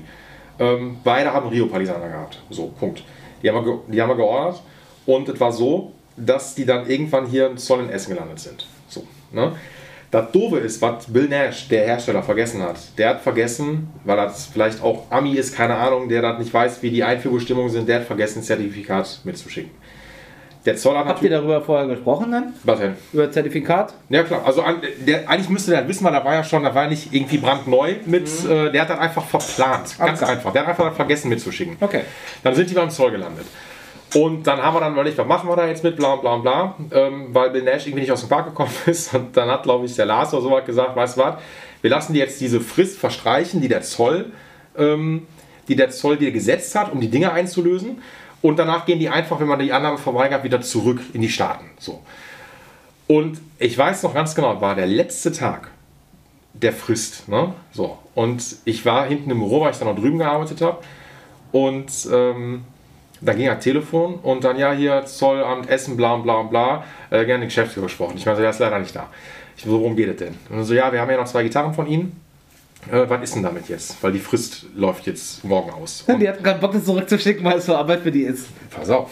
Dann meinte ich so, nee, nee, wir verweigern die Annahme, die können ruhig da bleiben, die gehen wieder zurück. Dann sagt der Zöllner, nee, nee, die gehen nicht wieder zurück. Wenn die Schrappen abläuft, dann werden wir die, dann werden die konfisziert. Und dann dachte ich mir schon, alles klar, dann landen die wahrscheinlich in diesem Schaufensterkasten, der da am Zollamt ist, wo dann illegale Sachen drin stehen, oder die werden vernichtet. Ganz einfach. Du musstest die retten, du hattest einen Auftrag. Genau. So, und ich dann so, ich so, Entschuldigung, wie? Die werden, äh, die werden nicht zurückgeschickt? Nein. Skandal! Kann ich nicht zulassen! Und ich sofort so, Alter, ne? Auf keinen Fall, stimmt. Ey, richtig krass so, weil ich hatte auch eine Story schon irgendwann mal in der Gitarre und Bass äh, gelesen gehabt, wo ein Typ da hingeschrieben hat, von wegen seine Gitarre wurde am Frankfurter Zoll eine PRS Private Stock mit Rührpartisaner konfisziert und vernichtet. Ja. 10.000 Euro, pff, weg. So, ne? Ah. Ne? Und ich so, den Lars angerufen, ich war so, ey Lars, hier, True Story, du musst die Dinger einlösen, so, schreib jetzt Bill Nash, der muss den Zertifikat noch hinterher schicken, äh, weil sonst klappt das einfach nicht, äh, weil die werden nicht zurückgeschickt, die werden vernichtet. Und wir reden dann hier von Gitarren, was weiß ich, die kosten, äh, die kosten fast 5.000 oder 6.000 Euro zusammen, so, ne? Ist nicht drin. Und ey, hat natürlich alles funktioniert. Bill Nash hat das Zertifikat noch mitgeschickt, das haben die auch akzeptiert.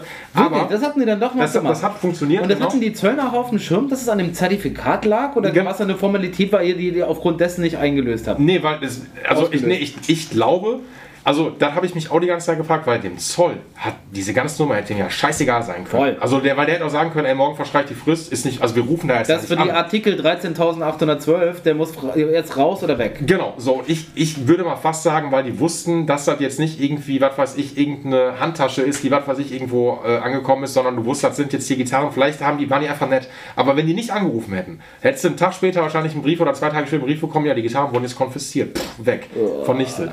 Was für eine geile Story so, ne? Also es war wirklich, also wer auch immer dieser Zöllner, wenn die da, vielleicht haben die keinen Bock auf den Papierkram gehabt, wie du halt schon gesagt hast oder so, oder die haben sich gedacht, ey, weißt du was, wir fragen einfach nochmal nach.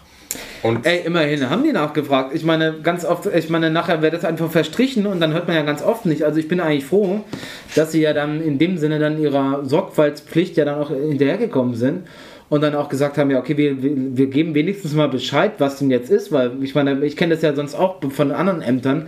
Wenn eine Frist abläuft, dann kriegst du einfach das Ergebnis zugemeldet. So. Ja, natürlich, dich erinnert keiner daran. Also warum, auch so, ne? So, also das, äh, du kriegst ja jetzt Okay, nur- das war jetzt aber wirklich, das ist ja eine, eine richtige Rettungsaktion gewesen. Hilfe in letzter Sekunde. Mhm. also, ja, also wirklich. Und wir reden ja nicht von, ja, wir haben noch eine Woche Zeit, sondern ey, wenn wir bis morgen nicht das Zertifikat haben, dann ist Feierabend. Wow. Und das hat dann auch okay. stattgefunden. Und die ne? hast du jetzt, oder was? Ja, die habe ich jetzt, genau.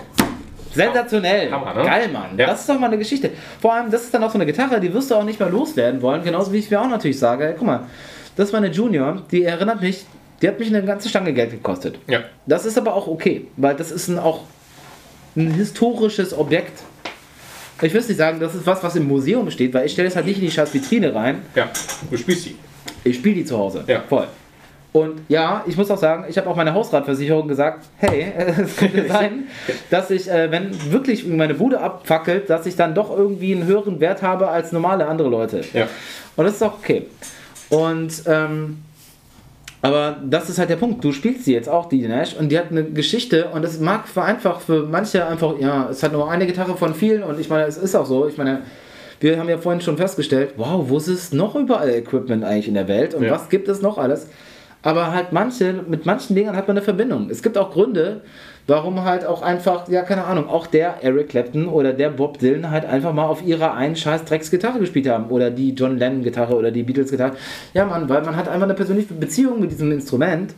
Und das ist eben halt dadurch, dass eben halt da handwerkliche Expertise, ähm, mit, mit allen Details da reingesteckt wurde und künstlerische Sachen damit geschaffen wurden. Also es ist ein Medium mehr letztendlich. Ja, genau. Das ist ja das, was ja auch irgendwie, weil wir jetzt von, von Rage Against the Machine haben, was ja auch ähm, ähm, boah, Tom Morello, Tom Morello. auch einfach auf seiner Gitarre schreibt, einfach Arm This Hopeless. Machine Ja. kills fascists. Genau. Und jede, und jede, und jede Pfanne, Oder Arm the Hopeless. Genau. Guck mal, jede Pfanne, die Tom Morello spielt, die hat ja, das sind ja schon ikonische Gitarren. Er hat eine Paula, die einfach, glaube ich, mal halb verbrannt schon ist oder sowas. Äh, dann hat er seine, ist das eine Hamer, glaube ich, diese Arm Ja, ich glaube, so, ne? ja. Ähm, Die eigentlich so ein, mich so eine ESP-mäßig aussieht. genau, aber das ist eigentlich so ein 80s-Brett so, ne? Und ähm, Alter, Hamer, jetzt sagst du gerade ja. was. Ein Kumpel von mir, der, der ist, glaube ich, 15 Jahre, 10, 15 Jahre älter als ich, als ich 15 war. War der halt so mein Punkrock-Kumpel. Der hat mir schon gezeigt, weil der hat immer in Punkbands gespielt und Mhm. Ja. hat mich auf Konzerte von sich mitgekommen. Ich war sein Tag und sowas Ja. und hatte schon auch mal auch in den USA mal eine Tour gespielt mit Exploited und dann auch die, die, die Europa-Tournee und ich durfte mal mitkommen und so. Und der hatte einen Hamer-Bass. Hatte ich davor auch noch nie gesehen. Daher kam ich auch vor. Äh, mega geil, weil du auch. Das ist ja auch Ja. so ein Explorer-Style-Bass. Ja, genau. Mit der Dings, Alter, habe ich auch seitdem nie wieder gesehen. Kennst du Living Color? Die? Living Color, die Band? Ja. Äh, auch hier ähm, Vernon Reed, ähm, Gitarrist, auch einfach nur Hamer-Spieler. Das ist so eine Marke, die, die kennt fast keiner mehr. Ähm, aber richtig geile Made in USA. war mit einer der ersten Marken, die ich dadurch halt so kennengelernt Ja, habe, komischerweise. Aber es muss auch einer sein, einer der Marken, auf die, über die ich am seltensten stolper auch, ja. Ja, ich habe, also ich habe Also nur bei so, so weißt du, bei Insidern eigentlich. Ja, genau. Talks. Aber es ist, äh, findest du in keinem Katalog. Kein, Im Thomann steht es nicht vorne, so der Topseller ist es die Hamer, was ich nicht Nee, aber du hast halt bei vielen Marken zum Beispiel, ne, oder Kramer, so, ähm, durch Ja. Eddie auch bekannt geworden. Die wurden jetzt von Gibson, nee, nicht wurden von Gibson gekauft, die wurden schon längst von Gibson gekauft. Äh, Gibson hat ja zuletzt jetzt äh, Mesa Boogie gekauft. Und vertreibt, ja, Wow. ja, genau. Gibson Thomann hat den Gitarpon gekauft übrigens. Das wusste ich auch, ja, das stimmt. Das, äh, das wusste ich. Aber auch schon länger, meine ich, ne? Ich meine, seit einem Jahr vielleicht. Okay. Ich habe zumindest vor einem Jahr zum ersten Mal gehört, aber ach, ganz ehrlich, I don't care. Ey, also, was, Ich finde es gut, dass es den Laden gibt, weil, wie gesagt, die machen einen wertvollen Job. ja, also gerade für, für Vintage-Zeug und so was, ne? Das brauchst du auch eine gute Ansprache. Ja, ja, genau. Keine Ahnung. Weißt du, wenn dem Gibson das was bringt, dass der irgendwie jetzt den Mesa Boogie auch noch hat, ist genauso wie halt der Marshall jetzt auch Kopfhörer herstellt, damit er halt irgendwie am nächsten Morgen auch noch was verkauft. Weil ganz ehrlich, auch bei Marshall ist es so, nicht nur wie wir geredet haben oder festgestellt haben, in jedem scheiß Keller, in jedem Haus steht irgendwo eine Gitarre. Ist auch, ich habe das Gefühl, in jedem Drecksclub der Welt gibt es eine Marshall-Box, Ja. eine 412er. Oder ein Kühlschrank. Ja, ja, oder das. Und ich meine, wow, Alter, ich meine, man, wie viele Marshall-Boxen wurden schon mal jemals hergestellt? Weil die jetzt, wenn die überall sind. Und weil das ist ja wirklich, also klar, es gibt ein paar speziellere Sachen. Da, wo es sich zum Beispiel richtig lohnen würde, wenn es überall geben würde, wäre zum Beispiel, wenn es ein Camper-Amp geben würde, weil dann müsste man nicht einfach nur mit dem USB-Stick durch die Gegend fahren. Das Ja. war, glaube ich, auch mal die Idee. Ja. Aber es ist eigentlich eher so, dass du, egal wo du hinkommst, steht eine Marshall-Box. Und weißt du, dann Ja, aber- und noch ein 800er oben drauf. Ja, aber guck mal, du willst ja auch, natürlich, ich meine, so di- dieses Marshall-Ding ist ja da, nehmen wir mal die Kopfhörer. Die Kopfhörer sind ja, glaube ich, eigentlich für die Leute, die vielleicht mit Gitarre oder sowas gar nichts am Hut haben, aber die auch ein Stück vom Marshall haben wollen. Ja, es ist halt eine Markterweiterung. Ja, natürlich, genau. Und aber halt eine Profilierung der, der, des Markennamens, weil das man halt schon überall gesehen hat. Genauso wie die Elektroband Justice auch einfach hinten Marshall-Boxen hat, wo LEDs drin sind. Ja, haben die das? Das wusste ich gar nicht. Ah, cool. ja, voll geil eigentlich, Ja. weil eigentlich das sind auch Punkrocker. Das ist ja genauso wie Daft Punk auch genau, Punker sind. natürlich, so die meisten Techno-Leute auch alles Punk sind. Ja. so. Ich meine, gut, auch nicht alle, aber Elektropunks. ja, Ja. voll. Ich muss sagen, ich bin auch ein Elektropunk. Ich bin auch, ich mag zwar auch Distortion, Gitarren, analoge Musik, aber ich stehe auch einfach auf ver verzerrte Synthi-Bässe. Ja, ey, du auch gleich noch zu sprechen, weil das ist nämlich auch sowas, womit ich mich halt irgendwie auch in den letzten zehn Jahren halt auch viel mit beschäftigt habe, weil, ey, ich finde, da ist der Vibe genauso rüberzubringen und das ist halt das Ding. Du hörst verkaufst du? Du kauf- verkaufst einen Vibe, eine Marke, eine, Assoziation. Und deswegen Marshall. Klar, macht natürlich lange nicht mal nur den Verstärker. Also zum Glück bauen die keine Gitarren, aber äh, das mit den Kopfhörern ist dann natürlich eine sinnvolle Erweiterung, finde ich. Auch fand ich witzig, weil es halt einfach auch ein quadratisches Format für einen runden Speaker, Speaker war, Ey, die sind den auf dem Kopf hat. Und ey, ganz ehrlich, ganz viel von meinen Kumpels, klar, auch Tourbereich, die hören halt den Marshall-Ding und dann frage ich mal, und wie ist der? Ja, der ist geil. Und das ist wirklich ein guter Hörer auch. Ist der auch. Ich, also ich habe den, äh, ich hab den auch mal gehört. Und ey, ich glaube natürlich, Marshall ist auch so das Ding, genauso wie das Fender auch hat. Fender und Marshall, Gibson wahrscheinlich auch, sind auch so bekannt, dass die auch Leute kennen, die mit Gitarre gar nichts am Hut haben. Das sowieso. Das sind Mir Marken, tut es zwar leid, dass die auch, weißt du, so Aktionärsgespräche führen müssen. Und ich, da gab es irgendwie auch vor zwei, drei Jahren auch mal wieder so einen riesen, ich weiß so einen Times-Artikel, wo schon wieder das Ende der Gitarre besungen wurde, weil es halt um Gibson schlecht stand. Ja. Und deswegen kaufen die halt natürlich marktsegmentmäßig jetzt auch sich in den Konsumerbereich halt rein und so. Genau. Ist okay, aber ganz ehrlich, ich meine, die haben halt auch ihre Geschichte. Ich meine, die haben jetzt auch einfach mal 40 Jahre lang Boxen und Gitarren verkauft. Ja. Und ich denke mir auch, ganz ehrlich, es musste es doch mal wirklich für jeden Menschen irgendwo eigentlich auch eine, eine Gibson rumstehen. Oder jeder hat schon mal irgendwo eine gesehen. Wenn dann, also es ist ja wirklich auch ein Massenprodukt. Dadurch hat natürlich auch die Qualität gelitten, keine Frage. War auch der Grund, warum ich halt gesagt habe, ich wollte mal zu der Qualität von 1958 zurückgreifen. ja. Und das war halt ja, die Junior war ja da auch die Billo-Gitarre für die. Ja. Und es ist ja genauso wie, ähm, ach, was hatte ich mir letztens noch geholt? Ach, pass auf. Habe ich dir noch gar nicht von erzählt. Ähm, meine letzte Gitarre, die ich mir da gekauft habe, Jo. War eine Bassgitarre. Was denn? Eine Gibson. Okay. Und zwar wollte ich schon, ich bin da, ja genau, ich habe mit Bassspielen angefangen, weil meine, meine, meine allererste Band hat sich in dem Sinne gegründet, wir haben uns heimlich in der Schule, Schüler, äh, Schulpause im Park gegenüber getroffen, haben da geraucht und dann haben wir gesagt, ey, wir machen jetzt eine Band. Und dann, der Anselm hat Schlagzeug gespielt, Matthias, der mich da eingeweiht hat, hat schon Gitarre gespielt, also wir brauchten den Bassisten, ich musste Bass spielen. Ja. Und dann habe ich mir dann irgendwie drei Tage später habe ich mir einen Bass gekauft und am Tag danach hab, haben wir das erste Mal geprobt. So ging das los. So, also musste ich erstmal Bass spielen. Dann habe ich bestimmt 10, 20, äh, 10, 12 Jahre Bass gespielt in der Band. Nebenbei schon ein bisschen Akustikgitarre gespielt und so. Aber ähm, genau, klar, erstmal irgendeinen Billo-Bass gehabt. Dann habe ich mir mal einen, äh, irgend so einen Ibanez SR mal geholt. Äh, Aktiv-Pickup. Dann habe ich mir einen Fender Precision mal geholt. Dann habe ich mir mal noch mal mit dem Jazz-Bass-Hals mal eingeholt. Äh, dann habe ich mir mal so von so einem Epiphone so einen drei, ähm, ähm, so einen semi-akustischen Bass geholt, so ein Jack Cassidy Modell, halbakustisch. Und dann habe ich mir eigentlich gedacht, du hast jetzt eigentlich mal genug Bässe. Das reicht. Und dann war ich jetzt gerade im Dezember, war ich ähm, hier in Wattenscheid beim, ähm, bei Daniel Schippers Jo. und da hing an der Wand hing ein Bass, ein Gibson-Bass. Äh, SB300 Ja. Von 1972. Und da habe ich auch an die ge- und ich so, Shortscale. Ich wollte schon immer einen Shortscale haben. Wollte aber nicht die äh, Mustang, wäre geil, aber war mir auch so ein Hype-Thema so. Ja. Dann habe ich auch so, ach du Scheiße, ich muss den mal in die Hand nehmen. Und dann spielte der sich auch noch legendär. Keine Dead Note. Von unten bis oben, auch in jedem Bund. Intonation, geil. Ja. Die Hand schwenkt mit. Unfassbares Low. Zwei Single Coils. Da kam ja da dieser EB3 oder diese EB0 Bässe da mit diesem riesen fetten Pickup, mit diesem Humbucker, der Ja, genau. total scheiße hässlich aussieht. Ja. Das war dann der Verkaufsschlager und der gab es davor und das war nämlich auch einfach ein Billigbass. Das war für die die absolute Low-Budget-Scheiße, die die rausgehauen haben. Und ich habe mal dann tatsächlich auch recherchiert und rausgefunden über so einen Katalog, äh, dass tatsächlich von diesem Bass äh, gibt es immer halt die Short-Scale und die Long-Scale-Version, einmal mit den Single-Pickups und einmal Single-Coil einmal mit den Humbuckern. Gibt es, glaube ich, irgendwie aus dem einen Jahr, also entweder muss der von nur 71 oder 72 sein, ich meine 72. Ähm, da gibt es eigentlich nur 140 Stück. Und das, dann war ich auch wieder so, ah, da hat mein Herz geklopft und dann Ja. war ich wieder angefixt und dann, und das ist halt eine SG-Bassform, also SG-Modell. Und deswegen heißt es ja SB, weil es nicht die Gitarre, sondern der Ja, Bass ist ja, genau.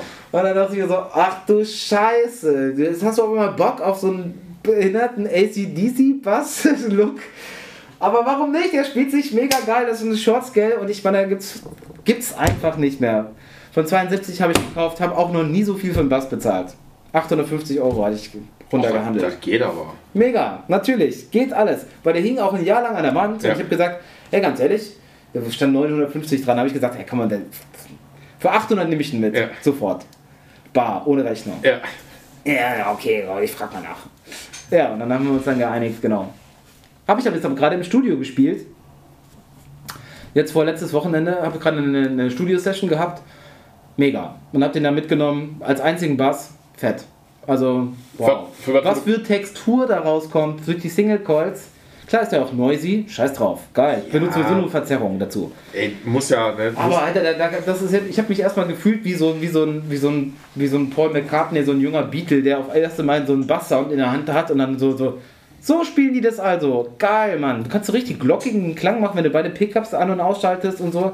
Verschiedene Phasenlagen damit äh, da herstellen und unfassbar. Wie findest du den Höfner Violinbass?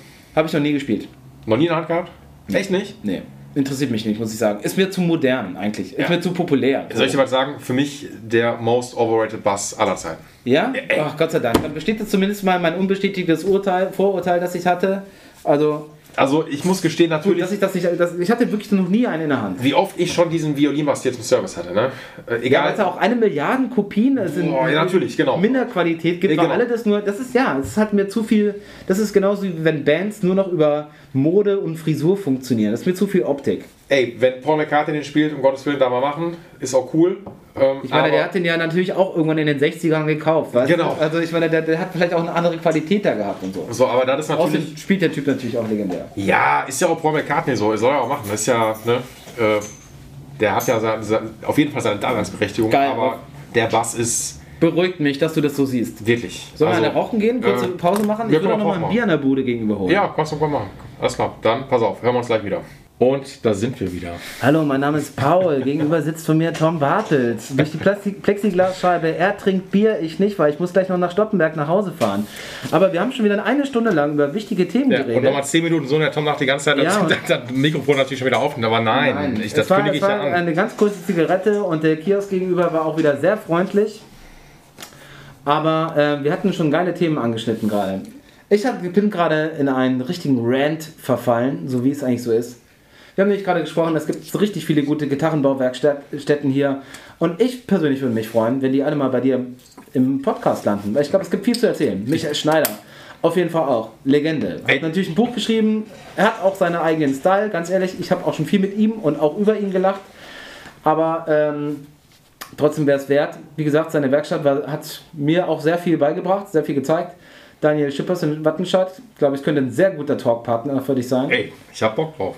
Ja, und ich habe nämlich gerade schon irgendwie hier losgeledert, dass im Ruhrgebiet im Vergleich zu den anderen tollen Metropolen, keine Ahnung, Berlin und Köln und was ich nicht was, München, das findet gar nicht für mich statt, äh, gar nicht so wahrgenommen wird eigentlich, was hier noch so los ist. Keiner weiß es so richtig, weil es verläuft sich so ein bisschen, aber wir haben gerade im Gespräch festgestellt, mehr und mehr, egal wie tiefer man geht, hier steckt richtig viel Profitum, Expertise, verrückte Freaks, die genau einfach ja, mit Leidenschaft an ihrer Sache arbeiten.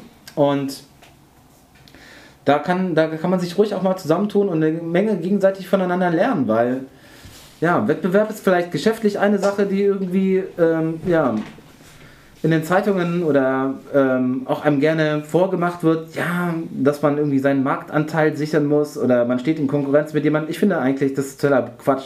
Musik unterliegt keinem Wettbewerb. Ähm, deswegen sind Contests ja, Musikcontests ja auch totaler Bullshit.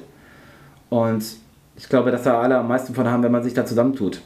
Kollektive, Ey, das. Kombinate, Ey, das Ding ist- Konglomerate. Konglomerat, ne, ähm, wie heißt das? Ähm, ey, natürlich, jeder versucht ja mal sein Ding natürlich durchzubekommen. Ist auch vollkommen richtig. Genau.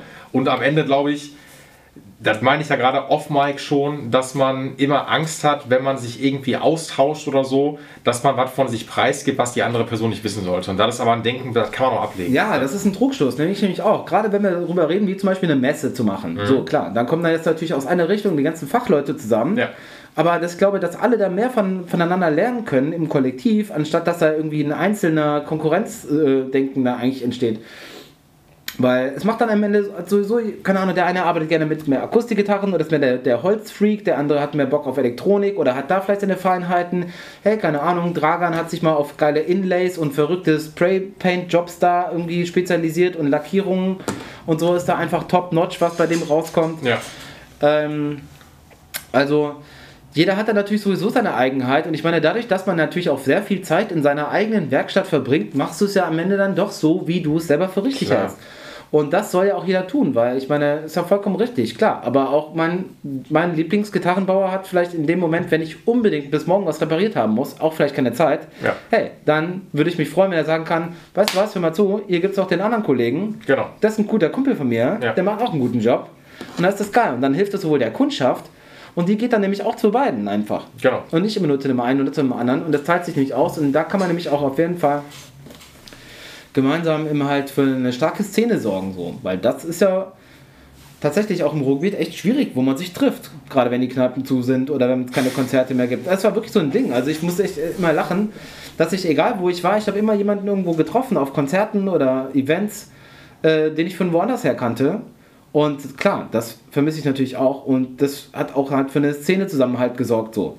Und nicht jeder kann immer halt nur bei sich in seiner eigenen Werkstatt rumbrödeln. Das wird natürlich auch mal langweilig so. Klar. Zumal auch nicht jeder eine Werkstatt hat. Also ich meine, weißt du, ich habe auch irgendwie Studio-Equipment, keine Ahnung, in Zehntausende von Euros in irgendwie Equipment reingesteckt und es steht bei mir rum.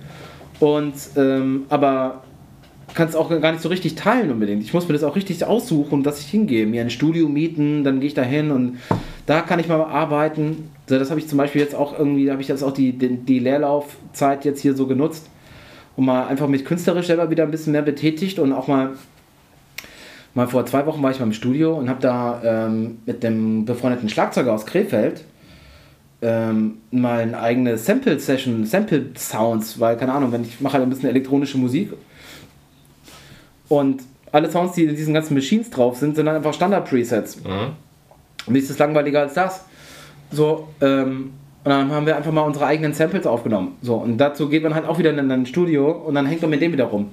Und das fehlt halt auch. Normalerweise treffe ich die halt immer auf irgendwelchen Konzerten, man trifft sich da und man muss sich halt jetzt alles gerade irgendwie so ein bisschen vornehmen, so voll. Aber deswegen ist auch ein Podcast auch eine geile Plattform. Ja, weil die, der Aufwand ist auch sehr gering, das zu machen. Wir müssen ja nur quatschen. Das ist ja toll daran. Reicht. Ey, total. Ja, voll, klar. Also wer es bis jetzt durchgehalten hat, Hut ab, auf jeden Fall. Na, natürlich hat also Heftiges Wortgefecht auf jeden Fall schon am die, Start. die, äh, die Zuhörerzahl wird immer größer. Ja, Mann. Das ist. Und es kommen ja auch immer mehr Leute, das ist ja auch cool. Also das. Äh, Ich hatte vorhin noch, du hast noch vorhin was gesagt, als wir gerade eine Zigarettenpause gemacht haben, wo ich meinte, ach, lass uns da gleich mal drüber quatschen. Über Equipment loswerden wieder. Weil du hast gesagt, du hast es zum Beispiel hingekriegt, dich von Sachen auch wieder zu trennen. ja. Und mir fällt das schwer. Also ich muss sagen, ich dachte nicht von mir, dass ich ein Sammler bin, Mhm. weil ich habe gar keine große Ambition, Dinge anzusammeln.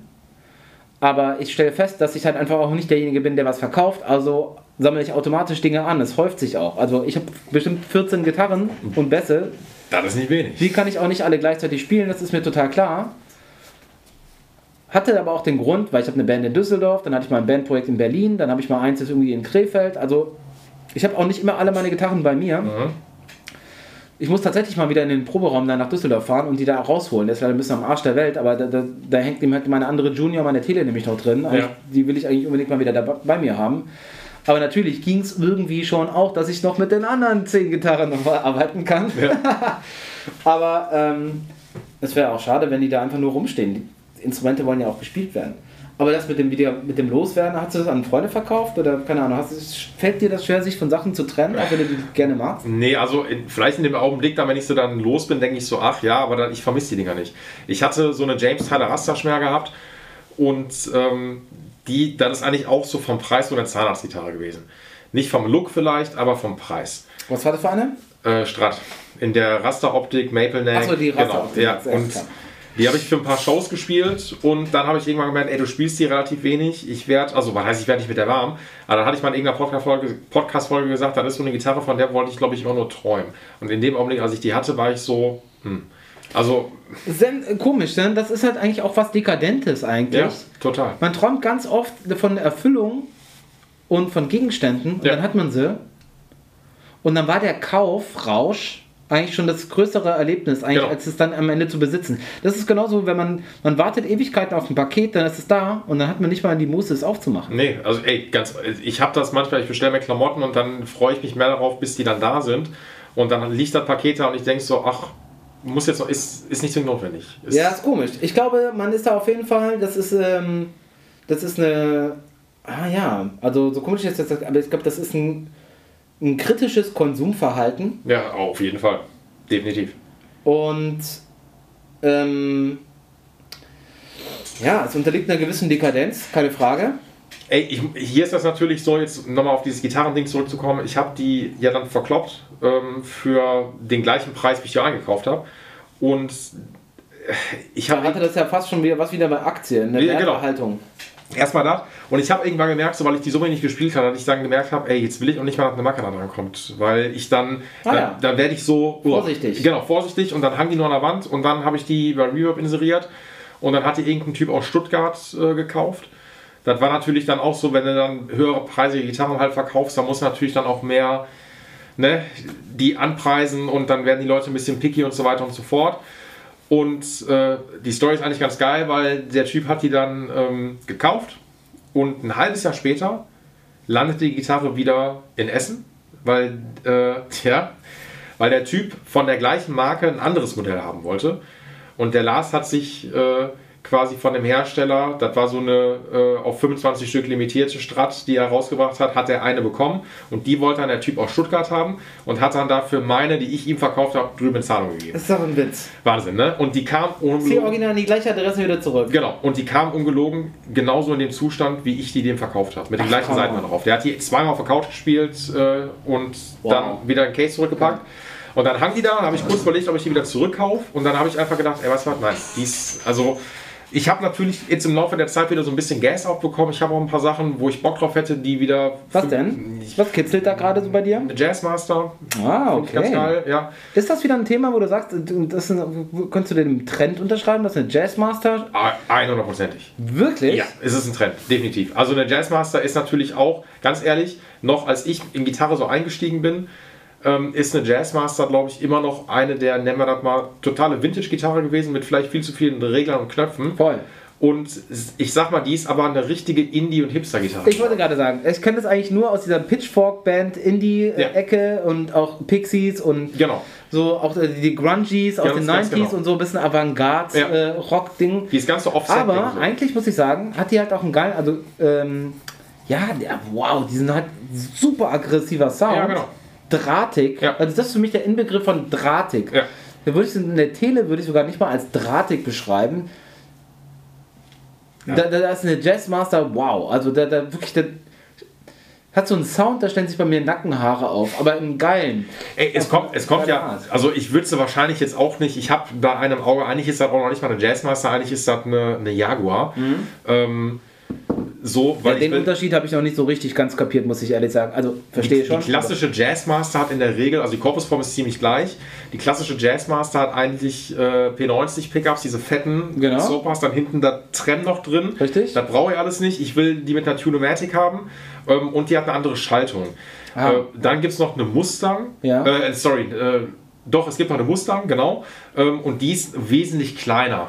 Das ist eine recht, eine recht kleine, äh, recht kleinere Das Jazzmaster-Form. ist eigentlich witzig, weil der Mustang ist ja eigentlich so ein großes, wildes Ja. Pferd und sind dann aber bei den Bässen auch immer die Short-Scales schon gewesen, Ja, genau. bei der Gitarre auch. Also Jaguar, Jaguar und Jazzmaster sind von der Korpusform ziemlich gleich. Eine Mustang Ja. ist wesentlich kleiner, hat glaube ich auch nur zwei Single Coils, wenn mich nicht alles täuscht. Äh, Und Kurt Cobain hat ja zum Beispiel den Mix aus beiden gehabt. Der hat die Jack Stand gehabt. Ein Mix aus Mustang und Jaguar, hat er sich extra bauen lassen. Oder Ja. Jaguar und Mustang. Genau. Hey, ja, das ist auch immer so ein Ding, weißt du? Ich meine, weil wir schon gesagt haben, genau, okay, Gitarren sprechen uns optisch an, dann spricht man sich auch soundtechnisch, ist ja auch so eine Sache. Ja, Zum klar. Beispiel, ich hab, wollte schon immer eine Junior haben, weil das für meinen Sound in der Band wichtig war. Ja. Dann hatte ich eine andere Band gehabt, da brauchte ich einen anderen Sound, also brauchte ich tatsächlich eine neue Gitarre. Ich hätte Mhm. das mit dem P90 nicht hingekriegt. Ja. Und ähm, jetzt auch so eine Sache, die mir gerade aufgefallen ist, weil du gerade meintest, bei der Jazzmaster, Tremolo möchte ich nicht, zu viele Knöpfe mag ich auch nicht.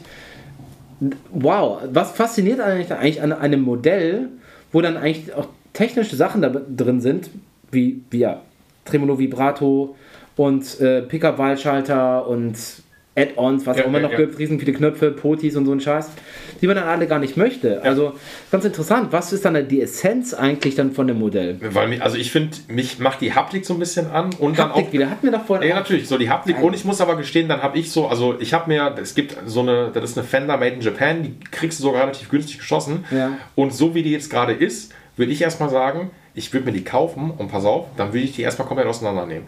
Geil. Ich würde erstmal Bünde alle runter machen, weil die, die ja, genau, natürlich. Direkt, direkt ins Herz. Genau, direkt Die also, Bünde. Ah. direkt die Bünde gegen, gegen fette Jumbo Frets austauschen. Ja. Ähm, dann hat die äh, die ganze Schaltung, die die hat, weg, brauche ich nicht, sondern ich würde mir einen Picker selber anfertigen, die einfach nur einen Toggle-Switch hat, ein Volume, fertig. So, ich, so und dann finde ich das natürlich geil, weil die hat einfach nur Three-Tone Sunburst. Eigentlich ist das nicht ganz so meine Farbe, aber dann so ein rotes Tortoise-Picker da drüber, Ja. weiße Hammerker da rein und ich denke mir, alles klar, genauso will ich das haben.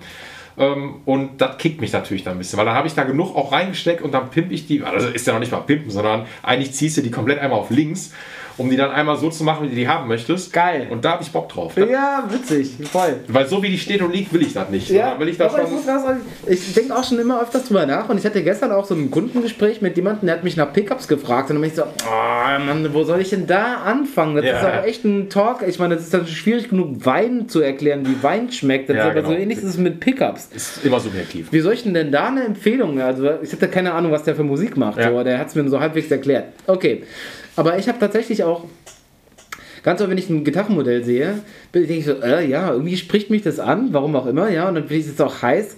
Aber dann denke ich auch schon drüber nach, ja, aber okay, da würde ich auf jeden Fall schon mal den, den Switch rausbauen und dann den Poti und so. Also ich meine, wer benutzt auch heutzutage wirklich den Tonpoti? Ich muss sagen, seitdem ich meine super teure Junior habe, weiß ich, wie ein Tonpoti klingen kann. Ja. Mit dem richtigen, äh, Cap da drin. Genau, mit dem richtigen Kondensator. Und das haben auch meine anderen beiden auch nicht diese Qualität geschafft. Und ich habe das teilweise auch gerade bei Bässen oder sowas, habe ich dann einfach abgelötet. Ja. Da gehe ich direkt manchmal, eigentlich finde ich es immer Killswitch-mäßig ja noch am coolsten. Pickup, Killswitch, Output. Ja. Jackout. Was soll ich da noch? Ein Putty, der kratzt, der Ding. Gut. Beim Bass habe ich das teilweise auch so, dann spiele ich manchmal so Tremolo-Effekte, so baum, baum, baum, Ja. baum, baum, baum, mach ich den an und aus. Aber, ähm, ey, bei Gitarren an, aus. Ja. Im seltensten Falle dreht man mal rum, so. Also ich meine, okay, kommt auf die Spielweise drauf an. Manche Leute machen das da wirklich, Stratspieler kenne ich ja auch, die haben teilweise manchmal ja ein- einen Finger immer an diesem Volumenpoti. Finde ich auch faszinierend. Wie die manchmal einfach damit singen und spielen und so, dynamisch und sowas. Aber der meisten halt, gerade auch in, weißt du, in Punkrock-Bands oder in Metal-Bands, Rock-Bands, wo es auf die Bühne geht und willst loslegen und nicht immer noch mal alle Einstellungen kontrollieren. Und ich meine, ist dir das schon mal aufgefallen, wenn du so Konzertvideos guckst, dass es bei Musikern das absolut automatismusmäßig abläuft? Du gehst auf die Bühne, nimmst deine Gitarre, kriegst die umgedreht und gehst direkt an die Controls und drehst erstmal alles so auf. Genau, mache ich auch. Das ist, ja, mache ich, mach ich immer, sofort. Ja. Bin ich da, da, da hands on. Ja. Und das ist auch weird, wenn es dann auf einmal nicht da ist. Ja. Aber ich habe auch eine Gitarre, da habe ich das halt auch, da habe ich direkt hier meine andere Junior, da habe ich nämlich so einen, so einen Lolla äh, Split-Pick Mini-Humbucker eingebaut. Cool. Und dann habe ich dann halt einfach statt dem Tonpoti einfach einen, einen ähm, Ein? On-Off-Switch gemacht, Achso, ja, ein Mini-Switch. okay, Hm? Ähm, der dann halt einfach zwischen Single Coil und Humbucker halt hin und her schalten Ja, kann. aber sonst das Ding an, oder was? Oder? ja, genau. Hammer. Was soll denn sonst noch damit passieren? Ich meine, ich will doch nicht mal nie, dass es passiert, dass das Ding ausgeht. Und am Ende, wie oft ist das auch schon passiert? Du spielst eine Show, du schwitzt, Schweiß läuft irgendwie in die Elektronik mit rein, das Ding fängt an zu krachen, was auch immer, oder ähm, also, ja, also Ja, aber ganz ehrlich, da musst, da musst du erstmal hin, also da musst du hinkommen und das sagst du ja deswegen, weil du das funktional einfach weißt, ich brauche das nicht. Richtig. Aber der, ich sag mal, Otto-Normal-Typ oder Otto-Normal-Mädel, die Bock auf eine Gitarre haben, sagen erstmal auf den ersten Blick so, oh, eine Gitarre oder Volume-Poti, das sieht irgendwie komisch aus.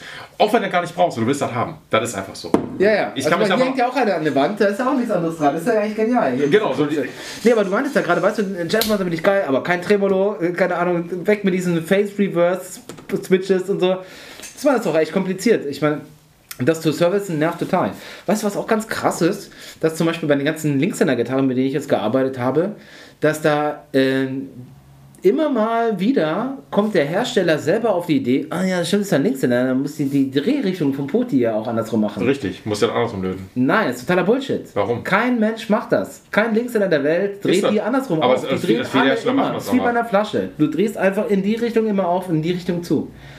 Das Ich- ist auch, wenn du die, weil ich meine, das, die meisten Linkshänder haben mit der Rechtshänder-Gitarre angefangen. Aber ich, ich kenne Linkshänder, die nutzen das andersrum. wow. Wirklich? Dann sollte man das lieber für die machen, weil mein Hauptjob bei den Hosen ist es, wenn eine neue Gitarre ankommt, dreh ich die scheiß Drehrichtung bei Potis wieder. Und wenn du jetzt zum Beispiel so eine Gretsch hast, die ist eben halt nicht nur irgendwie äh, jeweils zwei Volumenpotis, zwei Tonpotis, sondern auch noch diesen Masterpoti in der halbakustischen vorne im Korpus hast. Glaubst du, wie lange das dauert, da mal die Drehrichtung bei diesen Potis zu ändern? Und dann sind die, dann die einen sind ja dann noch logarithmisch oder die anderen dann linear. Okay, das ist ja meistens nicht so das, das Schlimme. Aber du musst halt dann halt auch bei, bei gerade beim Tonpot halt den, den, den Cap auch wieder umlöten und dann Klar. ist dann das. Und die anderen führen den halt am, äh, am Potentiometer direkt auf die Masse von sich selbst. Bei dem anderen geht es aber dann durch den Mittelpin durch Jo. auf die an wow, von dem Volumenpoti Ja. wieder dadurch. Was ich mir da zusammengelötet habe, schon rumgeschraubt und geflucht und gekotzt und rumprobiert und ach scheiße, schon wieder andersrum, das geht nicht. Also so viel zu Gitarrenmods. Äh, Finde ich auch mal geil. Deswegen, warum kauft man sich Gitarren, wenn man die komplett umbauen lässt? Warum? Oder andersrum gefragt, warum wird so viel Kram eingebaut, den man eigentlich nicht braucht? Warum ist in jeder Gitarre noch dieser Tonpoti drin? Wer, also traditionell verstehe ich das. Genau. Dass du dich halt rhythmusgitarrentechnisch in den Hintergrund setzen kannst. Du hast einen Lead-Part, du spielst dich nach vorne dadurch. Das macht einen Volumenpoti. Sinn. Aber im meisten Rock-Pop-Kontext an, aus. Ja, also ich, Und deswegen auch Usability. Und da, ich meine, das ist ja auch eine, Quali eine Soundqualität, die dadurch natürlich ganz gerne auch durch minderwertige Bauteile ja auch dann minimiert wird. Ich meine, was denn, was, was, und wie das halt, wie anders das klingt, wenn da der Pickup mal direkt auf die Output-Buchse ey, geht.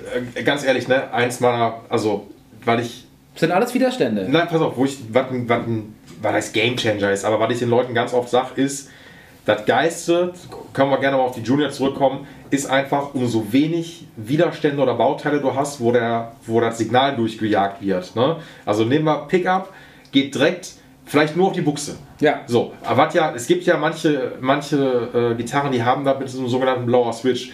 Du drückst das Ding rein und da wird einmal immer der Steg-Pickup komplett aus dem Weg rausgenommen, vom Switch weg, vom Volume weg, vom Ton weg und wird direkt auf die Buchse geleitet. Ey, der Effekt ist so krass, das ist, wenn du da drauf drückst, als ob du einen Booster anmachen würdest, weil du merkst, wie viel Sound dir verloren geht. So. Und ich sag den Leuten auch ganz oft, ganz ehrlich, gebe ich dir völlig recht, aus soundtechnischer Sicht, wenn du das meiste an Sound haben möchtest, dann Pickup, direkt auf die Buchse, fertig.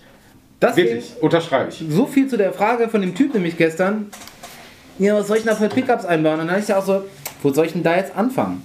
Ganz ehrlich, wenn du jetzt mal einen Pickup mal wirklich hören möchtest, dann bau den ganzen Scheiß raus. Klar, also vom elektrischen Schaltplan. Ein Klar. Filter ist ja wirklich nichts Schwieriges. Ja. Das ist einfach ein Kondensator und ein Widerstand irgendwie. Der eine Ja. parallel, der andere in der Serie. So, und dann, wenn man das halt minimiert und jedes Bauteil ist natürlich mal ein Widerstand, so ist, hat das natürlich eine filternde Wirkung. Und das Natürlich. ist echt krass, was du an Headroom, an Dynamik nochmal rausholen kannst Ja, mit so einer Gitarre. Weil ganz ehrlich, und ich habe auch schon so ganz oft gesagt, ey, alles was da nicht rein muss, raus damit. Gerade wenn du so, so Workhorses hast, die du wirklich nur live spielst. Aber hier muss ich, das will ich hier nur sagen, das Ding ist, ich gebe dir, ey, zu 100% aus soundtechnischer Sicht recht, ne? Du spielst aber live und nicht jeder spielt live. Also wenn du der, wenn du der, Klar, deswegen. Aber weißt du, bei vielen Bands zum Beispiel, wenn die live spielen Ja. und auch bei vielen Mittelklasse-Bands, kleinen Bands, so, da sind halt die Probleme, äh, die hat jeder und zwar irgendwo ist ein Kurzschluss in deiner Kette Na, zwischen. Gitarre, Kabel, Pedalboard, Amp. Also Ja. weißt du, der typische klassische Stadtfest-Gig ja genau. scheitert auch immer ganz gerne mal daran, dass halt ein Bauteil, egal ob das Netzteil von Ja. deinem Lieblingseffektgerät oder was, ein Patchkabel, Ja. genau, irgendwo, also Kontaktfehler. Genau. Und deswegen meine ich, je weniger Kontakte, desto besser. Und wenn du da halt eine sichere Bank eingeben willst, auch bei der Gitarre fängt es halt an. Also nichts ist geiler, als die Gitarre mit einem Kabel in den M zu stecken und das mal aufzudrehen. Das habe ich auch mal zum Beispiel im Vergleich mit dem Camper zum Beispiel, Mhm. macht das auch richtig viel Sinn, weil man dann merkt, okay, wo geht Headroom eigentlich flöten? Ja. Wo ist die Dynamik? Wo wird die eingebüßt? Und ein Pickup einfach, dieser, diese elektromagnetische Übertragung von so einem schwingenden Scheißdraht auf einen Magnet, der so einen Millivolt-Strom erzeugt, hat einfach da doch nochmal einen krasseren Ausschlag und eine, eine größere Dynamik, wenn du halt diese Bauteile dazwischen ausnimmst. Also so viel zu, dazu, hey, die Gitarre sieht aber geil aus, aber da will ich erstmal alles rausbauen.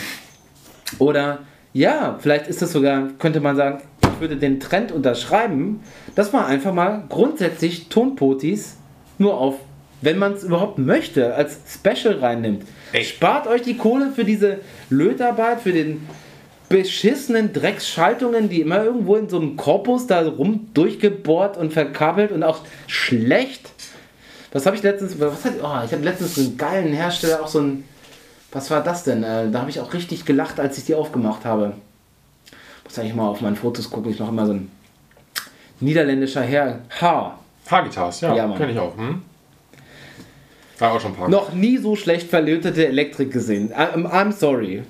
Auch Ja. linkshändermäßig gedacht, "Uh, muss ja alles andersrum sein. Ja, aber wie gesagt, Der macht da auch so, so Strat Relic, meine ich auch, glaube ja, ich. ja, ne? ja genau. von, Hm. von, von Relic und hat eigentlich geil, hat eine, äh, so eine Thin Line, eigentlich Ja. Telestar, genau mit so einem F-Loch auch. ja.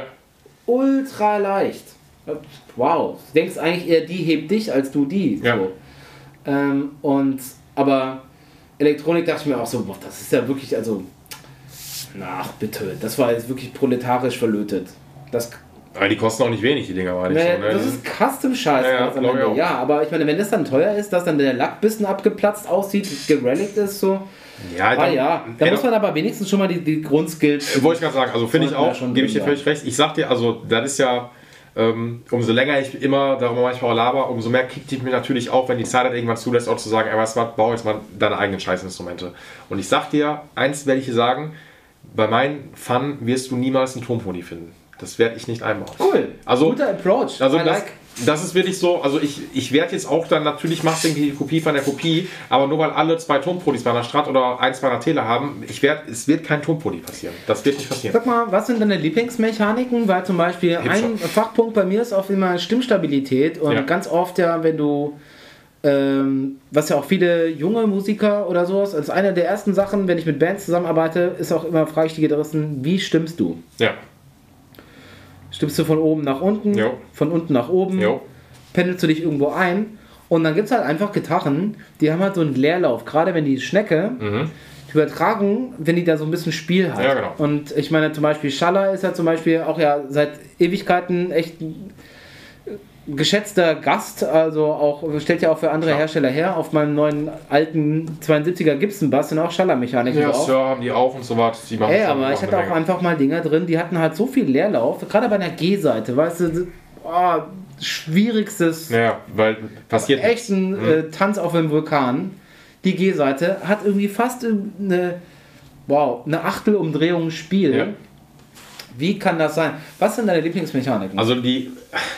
Ich, Oder wo sagst du, wenn du schon sagst, wenn ich Gitarren bauen würde, dann würde ich da keinen Tonpoti reinbauen. So, was für Mechaniken würdest du da reinbauen? also ich glaube, ich würde definitiv Hipshot nehmen.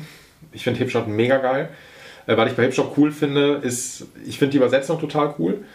Ähm, ich Weißt du das Verhältnis zum Beispiel? Ist das irgendwas oder sagt man 8 zu 1 oder haben die so 16 zu 1? Oder wie ja, heißt das? boah, da müsste ich selber gerade nachschauen. Aber das ist dann kein Faktor, der bei dir irgendeine Relevanz hat, gell? Erstmal nicht, ich, aber da komme ich gleich zu. Ja. Ich glaube, wenn es um die Übersetzung, nur die Übersetzung geht, ne? nehmen wir jetzt mal Gitarrenübersetzung raus, dann würde ich mich mit ähm, Herstellern von Banjo-Mechaniken zusammensetzen, weil Banjo-Mechaniken haben Planetengetriebe und die Übersetzung, also ganz ehrlich, ich habe hier ein Banjo vom, äh, vom H-Man letztens gehabt, was ich eingestellt habe und dann habe ich an der Mechanik gedreht und also ich habe noch nie so ein Gefühl gehabt, weil ich dachte, Der hat das gemacht, was ist- du wolltest. was ist das denn? Ey, die Übersetzung ist wirklich so, du, dreh, du, du, du drehst am Flügel und es passiert sofort was.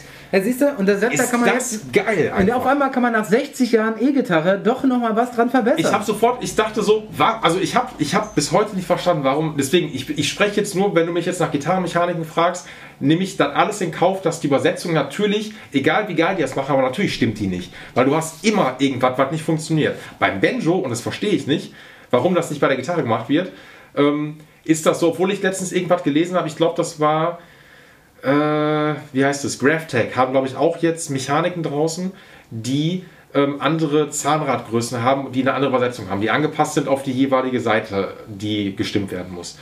Aber ich glaube, ich würde gucken, okay, wer macht geile Banjo-Mechaniken? Und dann würde ich sagen, ich will das für eine Gitarre haben. Weil die Übersetzung ist, es geht nicht geiler. Wahnsinn. Wirklich cool. Mega. Es ist ein großer Schwachpunkt auch. Und es gibt auch, also es ist so unterschiedlich. Teilweise, gerade auch bei, bei Stimmmechaniken, glaube ich, das, ist das, das, was ich am meisten auch bei Gitarren ausgetauscht hatte. Auch komfortmäßig. Ich meine, ist ja auch nicht günstig. Mal so einen ganzen Nee. so 3L3R-Satz irgendwie mal, kann ja auch mal 120 Euro Wollte ich gerade sagen. Also meistens 100 bis 120 Euro. Hm? Genau. Und ähm, von Drittherstellern oder was auch immer. Und Ja. Da muss ich auch sagen, da macht halt auch Goto einfach nach wie vor einen stabilen Job so. Hätte ich Und auch gesagt, genau. Teilweise sind halt auch echt von den Schaller auch, hat mir, hat mir ein bisschen leid getan, aber ich hatte gerade bei Nick Huber mit denen viel Draht so, Ja. habe ich auch gesagt, das, ich habe regelmäßig Probleme mit eurer, mit diesen Mechaniken. Ja. Die haben einen Leerlauf, das kann Ja. nicht sein. Nee, du kriegst die auch ja nicht gängiger. Du kannst ja so ein bisschen versuchen, Nee. ja, aber es, es geht nicht. Das, Das, kriegst den Flügel noch eingestellt, das war's. ja, und da hat er halt auch gesagt, ja, es kann sein, dass wir tatsächlich einfach als Marke davon weggehen. Weil ihr euch da auch mit beschwert und es stimmt, das ist irgendwie ist aufgefallen, das ist kein Zeichen. Und das ist mir so, ja krass, Mann, weil das ist also, abgesehen mal davon, haben wir ja schon festgestellt. Hardware ist wichtig, Winkel sind, können wichtig sein. Äh, wow. Halswinkel, Krümmung, was man alles noch für, für Faktoren. Wie gesagt, es gibt eine Million Möglichkeiten, eine Gitarre einzustellen. Aber gerade beim Stimmen ist halt einfach ein Vorgang, das machst du dauernd. Du machst nicht dauernd irgendwie die Seitenhöhe, die Action und den Hals stellst du auch nicht dauernd ein, aber du drehst im Bestfall jeden Tag an dem scheiß Stimmwirbel rum. Ja. Ich muss gerade, ich überlege gerade, ich habe gerade bei den Bendo-Seiten, ich weiß gar nicht, ob das stimmt, ob das Planetengetriebe ist. Es kann sein, dass der Begriff anders Was ist das für ein Prinzip Planetengetriebe? Erklär das doch mal kurz. Wenn ich dir das, das kenne ich glaube ich. Weil das eine, Ja. also normale funktionieren ja über eine Schnecke und Ja. über das Zahnrad. Ich glaube, dass das Zahnrad einfach noch viel feiner letztendlich ist, dass wirklich sofort was bei der Übertragung passiert. Ja. Aber, Ja, das meine ich ihm halt auch. Und ich denke, weißt du, dadurch, dass es ja auch ein mechanisches Ding halt ist, ja, genau, das hier, um, oder auch, das nennt ja, sich die, lies mal die Definition. Umlauf, Umlaufrädergetriebe. Oder Planetengetriebe ist richtig. Sind Zahnrad- oder Reibradgetriebe, ähm, die neben gestellfesten Wellen auch Achsen besitzen, die auf Kreisbahn im Gestell umlaufen. Guck mal, das ist doch eigentlich ganz anschaulich. Ja, das, das Bild musst du auf jeden Fall mitposten. Ja. Das ist dieses Atomzeichen. Genau, und das passiert eigentlich, also Das genau das meint, da, da trifft viel mehr aufeinander, als wenn du jetzt, du hast ja letztendlich ja nur Welle bei der Mechanik, Ja. trifft auf, ähm, wie heißt es, trifft auf Zahnrad und mehr passiert ja jetzt auch Ja, ja. Und du hast natürlich auch das Spiel durch Abnutzung und durch, weißt du, ich meine, du hast ja immer auch irgendwie, ähm, klar ist da mal ein Öl drin, damit es ein bisschen schmiert. Ja. Dann hat, das zieht aber auch immer irgendwie ein bisschen den Schmodder, den Dreck aus dem Koffer oder aus dem. Hier, guck dir mal, so sieht, eine, so sieht eine Benjamin-Mechanik schon aus. Und du Ah, siehst ja. ja. schon hier, wenn, dir denn, wenn man sich den Aufbau schon anguckt, natürlich passiert in, innen drin schon viel mehr, als jetzt bei einer klassischen Gitarrenmechanik. Ob das natürlich jetzt natürlich für, weißt du, für das Preisniveau von manchen Gitarren dann deren Margin vielleicht noch killen würde oder nicht, ist ja auch eine andere Frage. Ich meine, du musst die, die muss natürlich die, die äh, Optik natürlich muss natürlich dementsprechend anpassen. Äh, Benjo funktioniert natürlich so ein bisschen anders, aber alleine für die ähm, für die Übersetzung ist das Wahnsinn. Ey, ganz ehrlich, und ich hatte da, ich würde mir da auch ein bisschen mehr, ähm, mehr Alternativen auch mal hier und da mal wünschen, weil es ist echt schwierig für gewisse Gitarren, weil zum Beispiel bei Strat, Fender oder Gibson, die ja natürlich unterschiedliche Bohrdurchmesser haben, Jo. das hat sich ja schon mittlerweile so ein bisschen angeglichen, ich glaube auf 11 mm oder irgendwie was das ist, Denn bei bei den meisten Gitarren, wo die Windungen gut durchpassen. Dann geht es immer noch um die Höhe, das ist auch so ein Ding. Und dann ist auf jeden Fall, hatte ich auch schon mal den Fall, dass einfach, obwohl ich für eine, eine Fender, ich meine, das war auch eine aus dem Tele, ja, hatte ich dann auch Ersatzmechaniken äh, bekommen. Und dann waren halt einfach die Bohrlöcher für die kleinen Schrauben, ich glaube, ich einen halben Millimeter So daneben versetzt, oder einen ne? Millimeter versetzt. ja, ja. Und dann, das hätte irgendwie gepasst, dann habe ich gesagt, aber nee, ganz ehrlich, ich will einfach in den Hals nicht zu viel Luft reinbohren, verständlich. weil erst macht reißt die Löcher größer, dann stimmt es immer nicht mehr nicht, dann ist, sind die locker, dann Ja. sobald sich dann dieser Stimmwirbel auch noch irgendwie verdreht, Ja.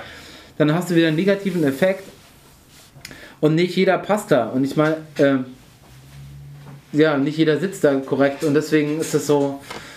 Also, es ist wirklich ein Thema. Also, ganz ehrlich, ich hatte da auch richtig viele Gespräche mit Herstellern und Gitarrenbauern ähm, über Service.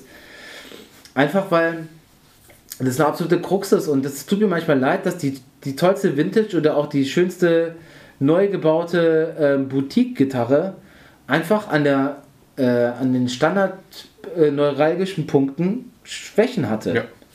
Und dann ist halt dann natürlich so eine toll, top aussehende 6000 Euro Gitarre einfach leider gar nicht mehr so die erste Wahl. Ja. Und dann verschwindet die auf einmal so in der dritten Reihe und dann spielt man die vielleicht auch einfach ungerner deswegen, Ja. weil das nervt auch einfach. Und dann merkst du halt auch so, ah Mann, ey, die bleibt dann nicht stabil. Und zum Beispiel gerade bei, bei Kuddel, bei den Hosen, so ist das halt so, da sagt er, nö, dann, dann, dann rutscht die so nach hinten, obwohl es ein 1A-Gerät ist, die Ja. super geil klingt. Und dann guckt er mich aber auch immer so an, so, ja, ich weiß auch nicht, was meinst du denn? Und dann weißt du, ich kann auch nur noch mal ey, nachhaken und ob wir da noch mal auf einmal fange ich schon selber an diese Scheiße zu modden wieder und habe schon ein Gefühl dafür bekommen was halt funktioniert und was nicht. Aber ich sehe da auch echt einen großen Schwachpunkt. Also das wäre ganz interessant, wenn es da halt einen neuen Trend geben würde, dass man sagt, okay, Du kannst, also sagen wir so, ich glaube. komischerweise Akustikgitarren haben ja selbes Prinzip, da ist es aber irgendwie stabiler, finde ich. Gerade bei Martins, weil du jetzt da gerade eine liegen hast, ist das irgendwie, habe ich nicht so eine große Problematik wie bei E-Gitarren. Also manchmal Dinger sind wirklich zickig. Was haben hier, die sind von Martin selber, die können aber auch von Grover sein und werden dann auch ganz oft auch äh, nur Die sind alle meistens relativ schwergängig, Ja, aber genau. das ist ja Mhm. eigentlich ein gute, ist ja was Gutes, weil du willst ja gerade kein Spiel haben. Und manchmal habe ich mir schon überlegt, genauso wie beim Reliken von Hardware, dass Jo. man da ein bisschen Schmodder dran macht, Jo. das kann manchmal einfach auch nicht schaden. Ach, natürlich nicht. Es geht ja auch relativ easy. Ich glaube, ey, natürlich muss ja immer noch die einzelne Zugkraft der Seiten natürlich noch, äh, noch so ein bisschen berücksichtigen. Ich glaube, ich weiß natürlich nicht. Und vor allem auch, äh, wie der Sattel gefeilt ist. ja, sowieso, klar. Also, Und ob der auch geloopt ist, also ob der da eine Nutsource Ja, oder genau, ob da so keine sagen, Schmiere drin hast oder nicht oder Klar. ein bisschen Graphit oder was auch immer. der Klassiker ist ja, wenn die Seite dann sofort mal springen sollte oder du hörst schon so ein Knarren, dann, dann läuft die im Sattel nicht rund. So, das ist ja auch schon scheiße. Winkel so, ne? ist auch so eine Sache. Ey, ja. sowieso, genau. Das ist der Grund, warum ich mir halt so, so Pfeilen tatsächlich von meinem Medium-Segment nochmal ins Profi-Segment gegangen bin, weil ich gerade D- und G-Seite, da habe ich mir richtig schon einen abgefeilt. Also erkenne ich. Also ich glaube, D und G-Seite sind die einzigen beiden, wo ich immer gerade sowieso äh, Gibson-Style oder auch Ja, äh, die Martin-Style mit abgewinkelter Kopfplatte, die fressen sich rein. weil die aber auch den, den, die größten Winkel. Ähm, Genau, die gehen Punkt, die gehen auseinander ab, dem, ab dem Sattel nach außen. Genau. Und deswegen habe ich ganz auch auf den. Manche Leute machen das ja auch. Äh, machst du das auch? Ich weiß nicht. Gerade bei so einer Les Paul zum Beispiel ist der Sattel ja relativ breit auch. Ja. Nicht so schmal wie so bei so einer Tele oder jetzt hier wieder bei der, Ibanez, ist ja auch sehr schmal. Jo. Ähm, dass wir die auch natürlich dann schon in die Shape, in die, in die Richtung auch mitformen, dass die quasi so wie so eine Kurve machen, wo die Seite dann auch hin- hinläuft. So. Ja, man darf es aber auch nicht zu viel machen natürlich so. Die muss ja trotzdem noch gut noch da drin laufen. Ich habe hier, ähm, habe ich heute fertig bekommen endlich vom Kunden, der hat eine, ich glaube 79er Gibson The Paul, nicht Les Paul. Und äh, die hat auch einen, Al- also den Sattel, der da vorne drin war. Ich weiß nicht, ob der original war oder ob der mal gemacht worden ist. Die Seiten haben, also du, du musstest die wirklich rausziehen. So fest waren die drin so, ne? Und die waren wirklich die Seiten alle so gekehrt. So, und das ist too much schon auch gewesen. Ja. Weil, so, das war dann auch kacke. Und klar, mit genügend Nutsource und sowas kriegt man das schon natürlich auch wieder alles gängig. Ich überlege so bei Mechaniken ist ja natürlich auch so, ey, ich meine, klar, Schaller ist, die Leute versuchen sich immer zu entwickeln und mal besser zu machen. Ich kenne auch eine Company, die kennen die wenigsten äh, nicht Schallermechaniken, sondern Scheller. Das ist eigentlich ganz geil, das hört sich aber wie eine Verarsche an. Krass. Ähm, und die machen hoch, also ich glaube, die machen Mechaniken ab dem Preissegment so von 400 Euro plus. So, also Wahnsinn. Auch gerade für Klassik, für Western-Gitarren und man kann sich mit denen aber auch hinsetzen und sagen, ey, ich habe die und die Idee und dann fertigen die die für dich an. Und die sehen extrem geil aus. Muss man checken. Scheller-Mechaniken. Okay. Also, das ist natürlich dann aber wahrscheinlich auch für einen anderen Sektor gedacht, so wenn du dann wirklich die Meistergitarre dann machst oder sowas und der Kunde oder die Kundin dann sagt so, ey, ich hätte gerne die geilsten Mechaniken, die du auf den Markt bekommen kannst und dann, äh, Aber ich, find, ich muss immer so lachen, ja. Weil es halt einfach, weißt du, Gitarren ist. Ich, ich weiß gar nicht, ob es eigentlich noch ein ikonischeres Instrument gibt. Also das Klavier ist, ja, ist natürlich von seiner Tonalität und von seinem Umfang schon mal legendär. Aber ich finde, so eine Gitarre kommt relativ kurz danach. Erstens von der Form, von der Haptik. Es sieht aus irgendeinem Grund immer cool aus. Ich, ich mache jetzt gerade so ein bisschen Elektrokram Jo. mit Synthesizern und analogen Effekten Ja. oder auch vielen Gitarreneffekten zum Beispiel. Da hat ein Typ gemeint, ja, wir, also wir wollten hier so ein Videokonzert machen, aber man sieht ja gar nicht, was ihr da eigentlich tut. Dann sage ich ja, fick dich, nur weil ich keine Gitarre um habe, egal. Musste er wissen. So, jetzt hat jetzt in der Gitarre auch noch irgendwie Telefontechnik drin, die schon 120 Jahre alt ist. Ja. Seitdem hat sich nichts geändert. Ja. Es ist halt einfach irgendwie äh, ein Klinkenstecker und ein paar kleine Klingeldrähte, ein Widerstand, ein Kondensator und ein Magnet, eine Spule. Ja. So. Also nichts Neues. Pr- Wirklich rudimentäre äh, Elektrotechnik. Und dann ist sowas wie Stimmmechaniken hat sich halt einfach dann aber irgendwie auch nicht so richtig mitentwickelt. Ich meine, es gibt auch einen Grund, ja, warum ja auch irgendwie auch die ganzen Early-Sachen seit 50er, 60er, 70er auch einfach heute noch da ist, weil es einfach gute Qualität ist und weil es einfach für die Ewigkeit gemacht ist, sozusagen. Klar, geht auch mal was kaputt, keine Frage. Aber ähm, eigentlich ist es beständig und hat sich an dem Prinzip schon eine ganze Zeit lang, ich sag mal schon mal seit den Beatles, nicht so richtig dran was geändert. Also es gab ja auch noch eine Zeit vor Beatles, klar, wo die ganzen Jazz, Swing, Ja, genau. halb akustisch, Ja. ähm, diese Sachen ähm, in den Big Bands irgendwie halt auch benutzt wurden, klar. Aber ich sag mal, mit der Pop-Ära, die für mich mit Beatles so beginnt Mhm. und Stones und so, äh, hat die Gitarre in der Popularmusik natürlich irgendwie an und auch ihre, ihre ganze Wirkungsweise keine grundlegenden Änderungen erfahren. Klar, es gibt mal irgendwie einen Vorstoß, dass der eine irgendwie Digitaltechnik mit einbringt oder aktive Ja, aber- Elektronik und sowas. Aber die Stimmmechanik, ein scheiß Draht, eine Spule und ein, äh, und ein Widerstand. Ey, das ist alles analoge Technik, die da drin ist. Exakt, das ist genau. Also, und, und vor allen die ist auch, vor, aus irgendeinem Grund halt beständig. Genau. Doch mega geil. und die Leute wollen das auch gar nicht an. Also wollen es in der Regel fast Nee, gar weil nicht es auch richtig haben. ist, genau. Aber wieso kann es trotzdem sein, dass man einfach, wenn man aber genau hinguckt, dass dann einfach halt diese Stimmmechanik-Problematik, dass sich das einfach nicht entwickelt hat. Ja, aber keine Ahnung, weil halt einfach das Instrument seit den 70ern immer noch da ist und das sind halt die alten Tuner halt von damals drauf und das ist halt so. Und dann klingt das mal schief, aber hat vielleicht auch dann auch Charakter, keine Ahnung. Weißt du, bei Nirvana war alles auch nicht auch super geil auf den Cent gestimmt. Nee. Das hatte ja auch einen Charme auch, dadurch, Genau. dass es halt, äh, keine Ahnung, äh, genauso wie das Klavier temperiert gestimmt werden kann, Ja. sozusagen, dass halt auch die Gitarre beim Rock, man, wenn du je nach Tonlage, also ist zum Beispiel auch sowas, worauf ich beim Arbeiten auch achte, wenn wir in- einen Song in E spielen, Mhm. tune ich halt die G-Seite auch einfach mehr als ein paar Cent tiefer. Ja. Weil die halt einfach das, das scharfe G oder das Gis im Dur-Akkord macht immer halt äh, ist nicht messbar, wo das gut klingt. Mhm. Und es ist eigentlich in der E-Lage tiefer, aber wenn ich in G spiele, müsste es höher sein. Ja. Das ist ein Kompromiss. Ja. Und ich weiß schon, wenn ich zum Beispiel äh, eine neue Gitarre auf die Bühne angebe und wir spielen jetzt in A, dann gucke ich, dass immer halt, wenn der, ob das in A oder Moll ist, dann stimme ich die anders. Weil wenn er, gerade wenn du anfängst, äh, eine Rockband loszuspielen und der erste Akkord ist dein A-Dur und du nimmst oben letztendlich dein, ähm, was ist das denn das? Dein Cis sozusagen, deine Dur-Terz, Mhm. wenn die zu scharf ist, ein bisschen zu hoch gestimmt ist, fällt das sofort auf. Dann kann man es natürlich umgreifen bei der Gitarre, Ja. aber das wird man immer hören. Das wird den ganzen Song lang nerven. Die G-Seite ist ja sowieso immer für alle Leute immer, egal ob das jetzt auf einer Strat, auf einer Paula, whatever ist, ist ja immer für die die Hassseite schlechthin. Äh, schnasselt und bla und bla und bla. Der geilste Effekt, den ich mal festgestellt habe, ist der, äh, klar, die G-Seite hat insgesamt so wahrscheinlich Seitensatz äh, gesehen zu wenig Zug. Und wenn du die G-Seite aber, nehmen wir jetzt mal einen normalen 10 auf 46er Satz, ganz normales Standardding. Wenn du die natürlich jetzt nur als Versuch mal auf einen ganz Ton höher stimmst, auf äh, A, und spielst die dann, soll ich dir was sagen? Geht das? Perfekt. Die ist dann perfekt. ähm, ich habe in anderen, äh, anderen Fachmeinungen auch dazu gehört, dass ähm, aus irgendeinem Grund ist ja bei den E-Gitarren die, die G-Seite ganz oft nicht umwickelt. Ja, genau. Und das ist Gibt- ein gibt's manchmal Unterschied, hört man, genau. dass man halt sagt, okay, man, man sollte lieber mit der umwickelten G-Seite da auch arbeiten. Soundlich natürlich anders so. Weil die Ne? natürlich einen anderen Obertonspektrum Genau. hat und dann auch nicht so beißend da ist. Genau.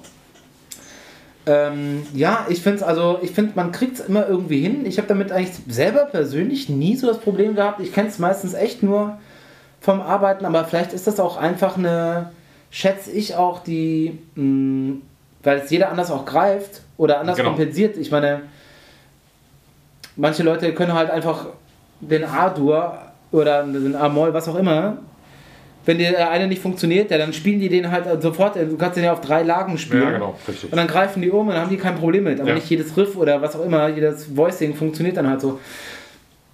Und vielleicht ist es auch so eine Interpretationsgeschichte, aber ähm, es ist, ja, ich habe da fast schon Verzweiflung auch schon erfahren, wie ich genau, also weil Stimmmechaniken genau da nicht so viel Zug hatten, dass sie halt diesen Leerlauf beim Mhm. Runterstimmen. Wenn du zu leicht drüber bist, tunt man runter und dann kurbelst du wieder fast in eine ganze Umdrehung nach oben und dann sage ich, ja, das kann nicht sein. Also es müsste fast eigentlich auch sehr so G- G-Seitenmechaniken geben. Ja, Die, dann eigentlich eine genau Übersetzung klar, haben von die- mir aus. genau, die Keine dann Ahnung, genau das, das wäre ja schon eine Möglichkeit. Klar. Weißt du Ja. wir machen das so, Tom, wir machen uns selbstständig. Noch selbstständiger. Mach Ich habe hab da eine Idee. Genau.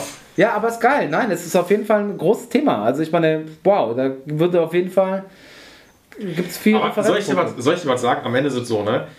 Sagen wir mal, wir, wir spielen da jetzt mal rum. Ob Wer das, hört das? nee, nicht, nicht wir hören das, sondern ob das wir machen, ob das Schaller machen, ob das Gut macht. Irgendwann kommen die Jungs auf die Idee und sagen, und die Mädels hier, wir machen euch jetzt. Planetengetriebe. Äh, genau, Planetengetriebe. So. Einfach nur die G-Seite. Genau, einfach so. Und, und, ne, und, Deswegen und du würdest sagen, ey, endlich. Und Ja, weißt ja, was? genau. Am Und dann nennen wir uns dann Scheller, aber mit Ä. genau, mit H noch geschrieben so. Ja, ne? genau. Und, dann machen wir halt einfach den, den Satz, der aus Standardmechanik besteht, nur die G-Seite ist der Planetengetriebe.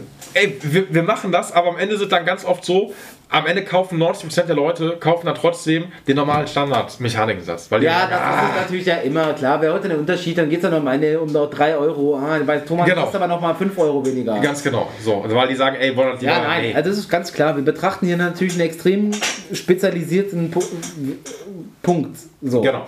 Hyperkritisch. Ja.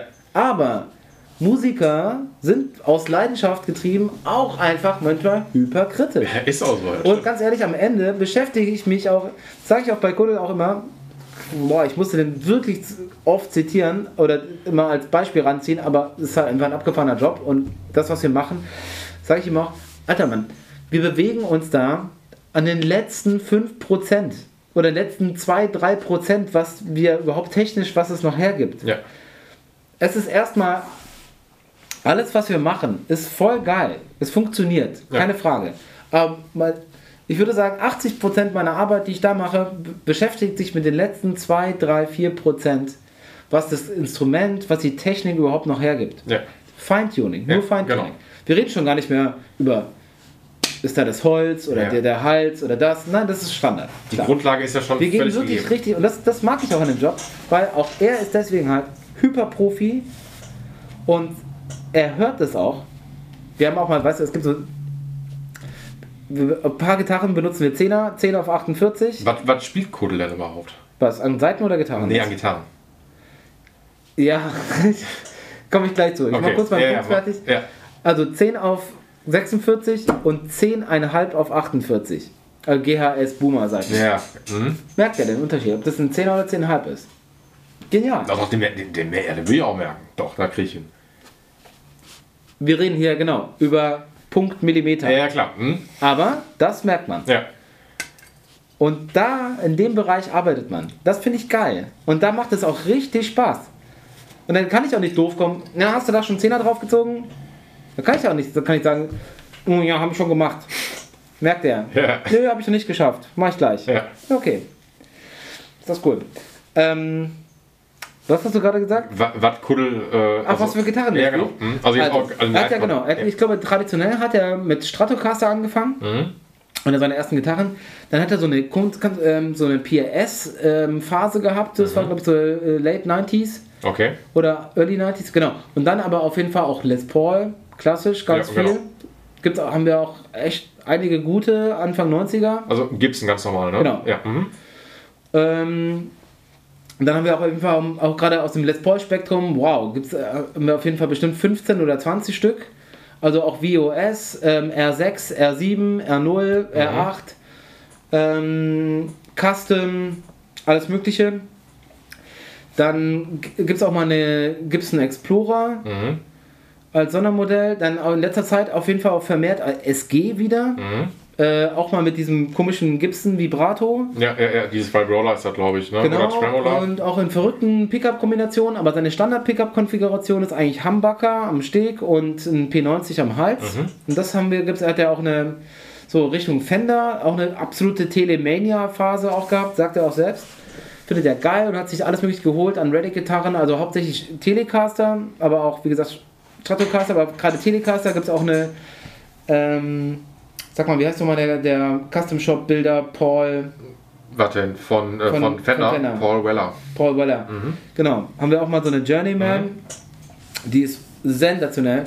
Dann auf jeden Fall auch zwei, drei Esquires, die ähm, sehr gut sind. Boah, der Esquire, Alter, Wahnsinn. Ja. Das- Also, Also richtig drauf haben. 64 und 67 Style, also richtig geil. Jo. Ähm, dann bestimmt auch 12 bis 15 te verschiedene Telecaster. Mhm. Auch mal von den anderen Bildern, also auch mal, wie gesagt, von H, Nacho Guitars, LSL Guitars. Jo. Ähm, äh, und mir fällt noch gerade einer ein, äh, die so metallic aussah. Ach du Scheiße, fällt mir gerade der Name nicht ein. Egal, so ein bisschen Boutique-Kram auf jeden Fall. Aber Telecaster natürlich auch immer sehr beliebt. Ähm, eine ganze Menge. Dann hatten wir auf jeden Fall auch eine richtig heftige Nick Kuba-Phase. Da gibt es auf jeden Fall Surfmeister, Mhm. Krautster, Boah, die Krautstar ist auch geil. mega. Finde ich mit einer der besten Gitarren, die tatsächlich irgendwie auch hergestellt wurden. Ja. Äh, auch dann die Orcas. Und dann Hammer. gibt es immer zwei oder drei Stück immer davon in verschiedenen Farben und so. Dann hatten wir auch auf jeden Fall eine, eine gab es mal eine Gretsch-Phase, wo Jo. Semi-Akustik-Ding, die sind ein bisschen rausgeflogen. Da gab es aber diese Jets, diese Duo-Jets, sehr, Ja. sehr geil. Da haben wir auch auf jeden Fall Custom-Farben bekommen in Metallic Rot. Ähm, also in Candy Apple, Mhm. so. Ähm, die hat auch sehr gut funktioniert, muss ich sagen, weil diese Broadtrons, die Broadtron Pickups, die da drin sind, sind sensationell. Ähm, dann gibt es auf jeden Fall noch so ein, ja, so ein paar Special-Gitarren, die so ein bisschen aus der Reihe fallen. Also mal eine Revolta Bariton, gab es mal eine Jerry Jones Bariton, dann so eine Tenorgitarre. Ja, und dann braucht man, weiß ich, für ein Akustikalbum braucht man dann immer natürlich dann mal auch mal eine, ähm, äh, auch eine Bariton-Akustik, klar, natürlich irgendeine Martin Standard-Akustik, Ja, dann braucht man eine kleine, dann braucht man eine Nylon von Roy Funkhandel mal selbst gebaut. Ja. und dann auch eine Western-Gitarre von dem, auch Mandoline, ähm, von Eastman. Wie gesagt, das sind alles Lefties und das ist halt gar nicht so schwierig, so einfach das zu bekommen Mhm. und es zu servicen so. Aber es ist natürlich eine unfassbare Sammlung auf jeden Fall. Und er ist auch einfach da sehr leidenschaftlich und es macht auch total Spaß. Und der Fall ist ganz geil. Ich ey, sag mal, wenn wir jetzt auf Tour mitfahren, sag mal, wie viele Gitarren kann ich denn da mitnehmen?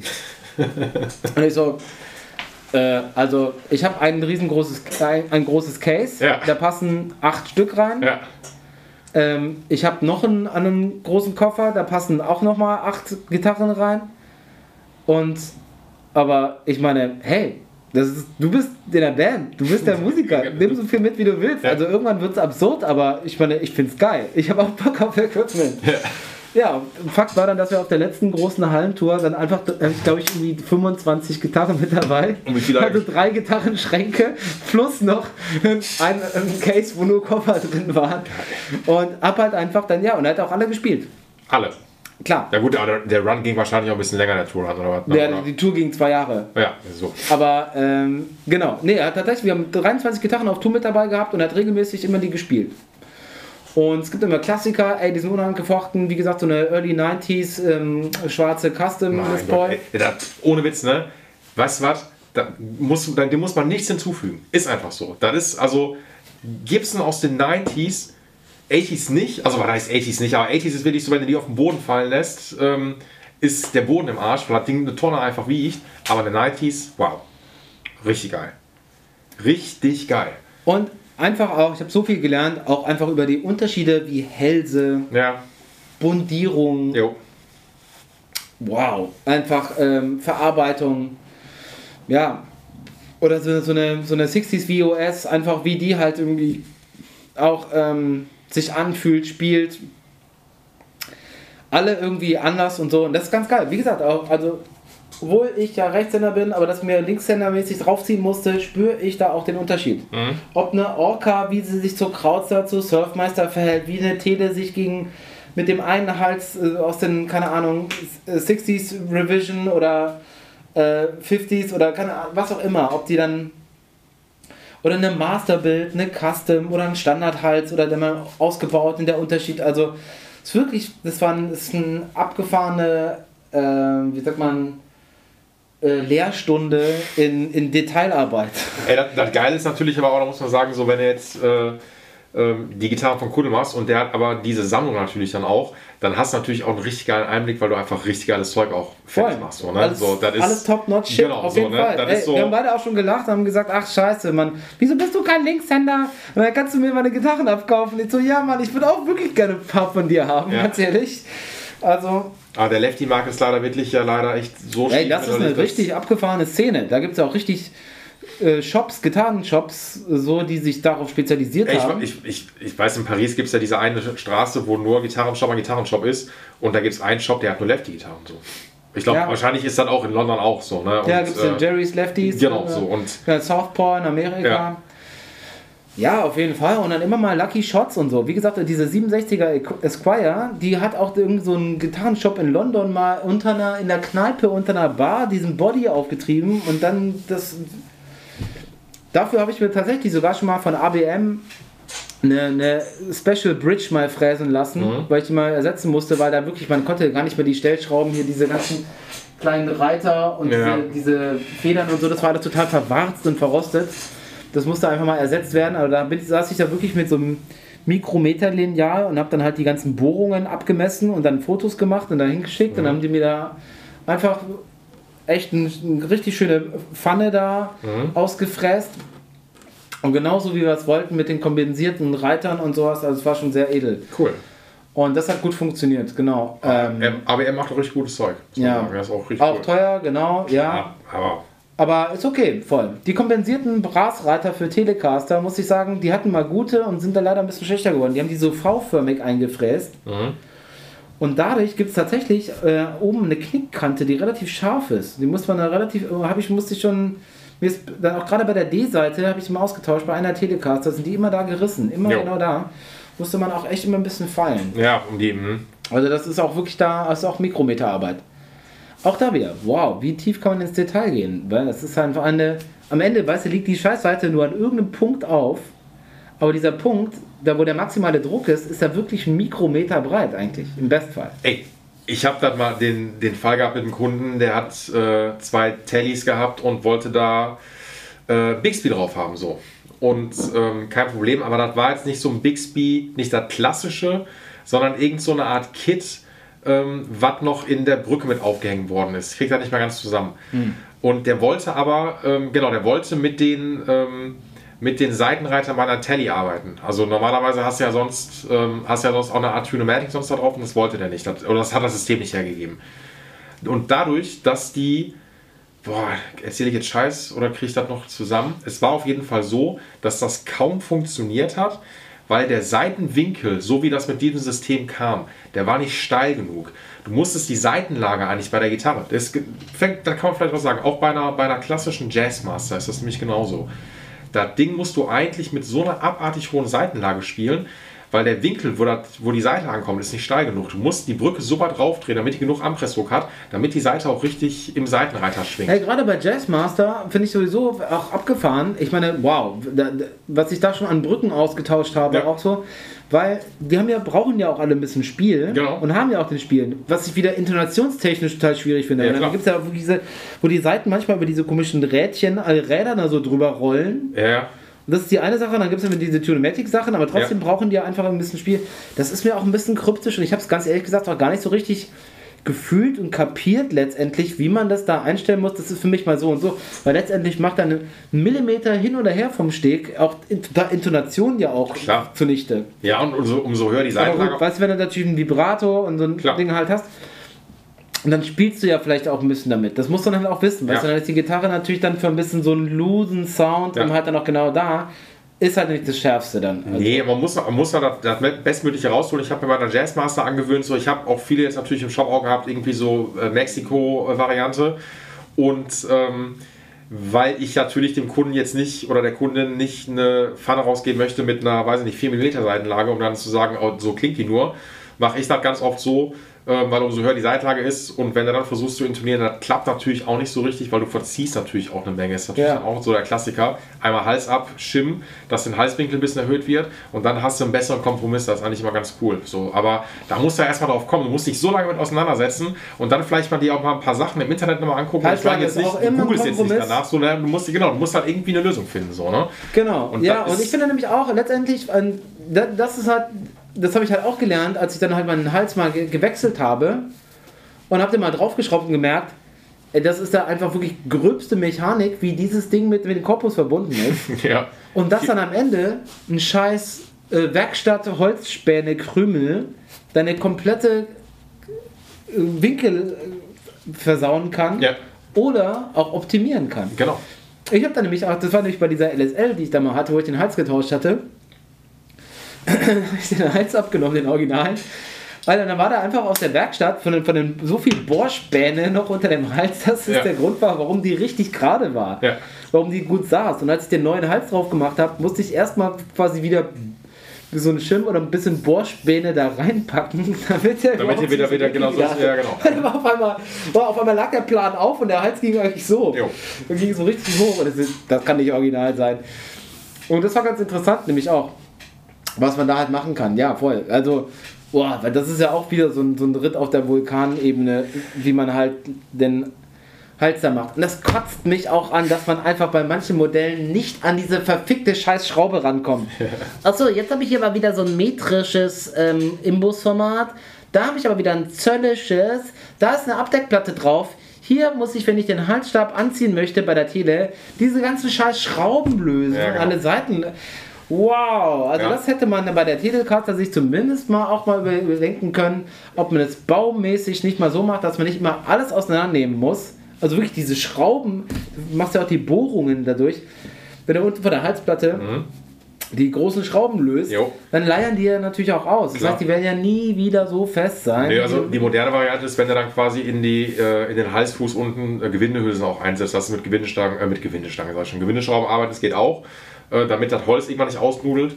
Ähm, das kann man natürlich machen, aber ne, das ist natürlich äh, ganz nice. Ja, aber dann nur damit du da mit so einem fetten Kreuzklitz dann da am Ende an so diese Scheiße ran. Ey. Aber ganz ehrlich, weißt du, wenn du halt diese ganzen Vintage-Instrumente hast, Ja, die haben auch noch alle- da bin ich ja. natürlich halt trotzdem erstmal aufgeregt. Die haben auch alle noch Schlitzschrauben, so dann weißt du, dann drehe ich eh schon durch. Exakt. So, so, da, Ja, ja, und dann sind die Schrauben halt original und dann ist es halt auch so, ja, also kannst du hier mal den Hals mal gucken, ein bisschen gerade machen, aber es wäre gut, wenn da nichts dran passiert, weil ich will die vielleicht verkaufen. so, Okay, danke, danke für die, Geht's? Äh, können wir noch mehr Bürde, Druck so, ne? aufbauen? Ja, so? genau. Also und dann sitze ich da und schwitze. So, und deswegen kannst du halt natürlich auch nicht jeden Gitarrenbau-Service-Job auf mal auf Tour machen, weil da gibt es genug andere Probleme und unterwegs, da wo halt die Dinge passieren. Klar. Deswegen ist es wichtig, dass es einfach überall in der Stadt einfach Gitarrenbauwerkstätten gibt, wo man weiß, okay, man hat ein Netzwerk, Ja.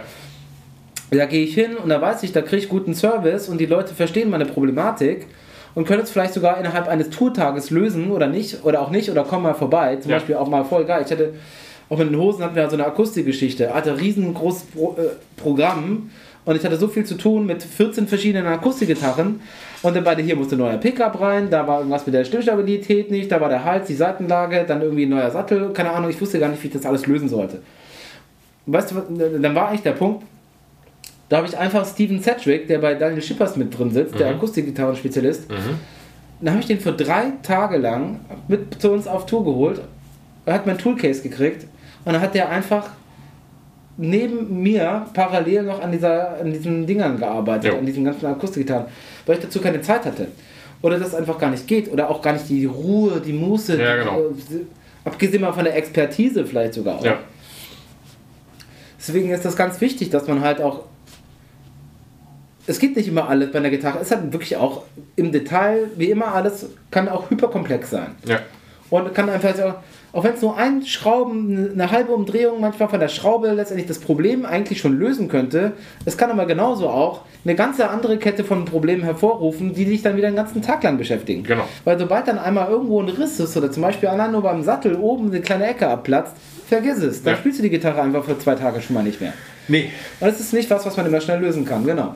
Deswegen ähm, muss man das halt auch abgeben. Und das habe ich halt auch gelernt, weil ich kann mich auch nicht damit belasten, dauernd immer alles an der Gitarre zu können. Da bin ich auch einfach dann einfach nur Autodidakt oder wie gesagt auch professioneller Anwender oder Nutzer, User. Ich verstehe andere Punkte daran.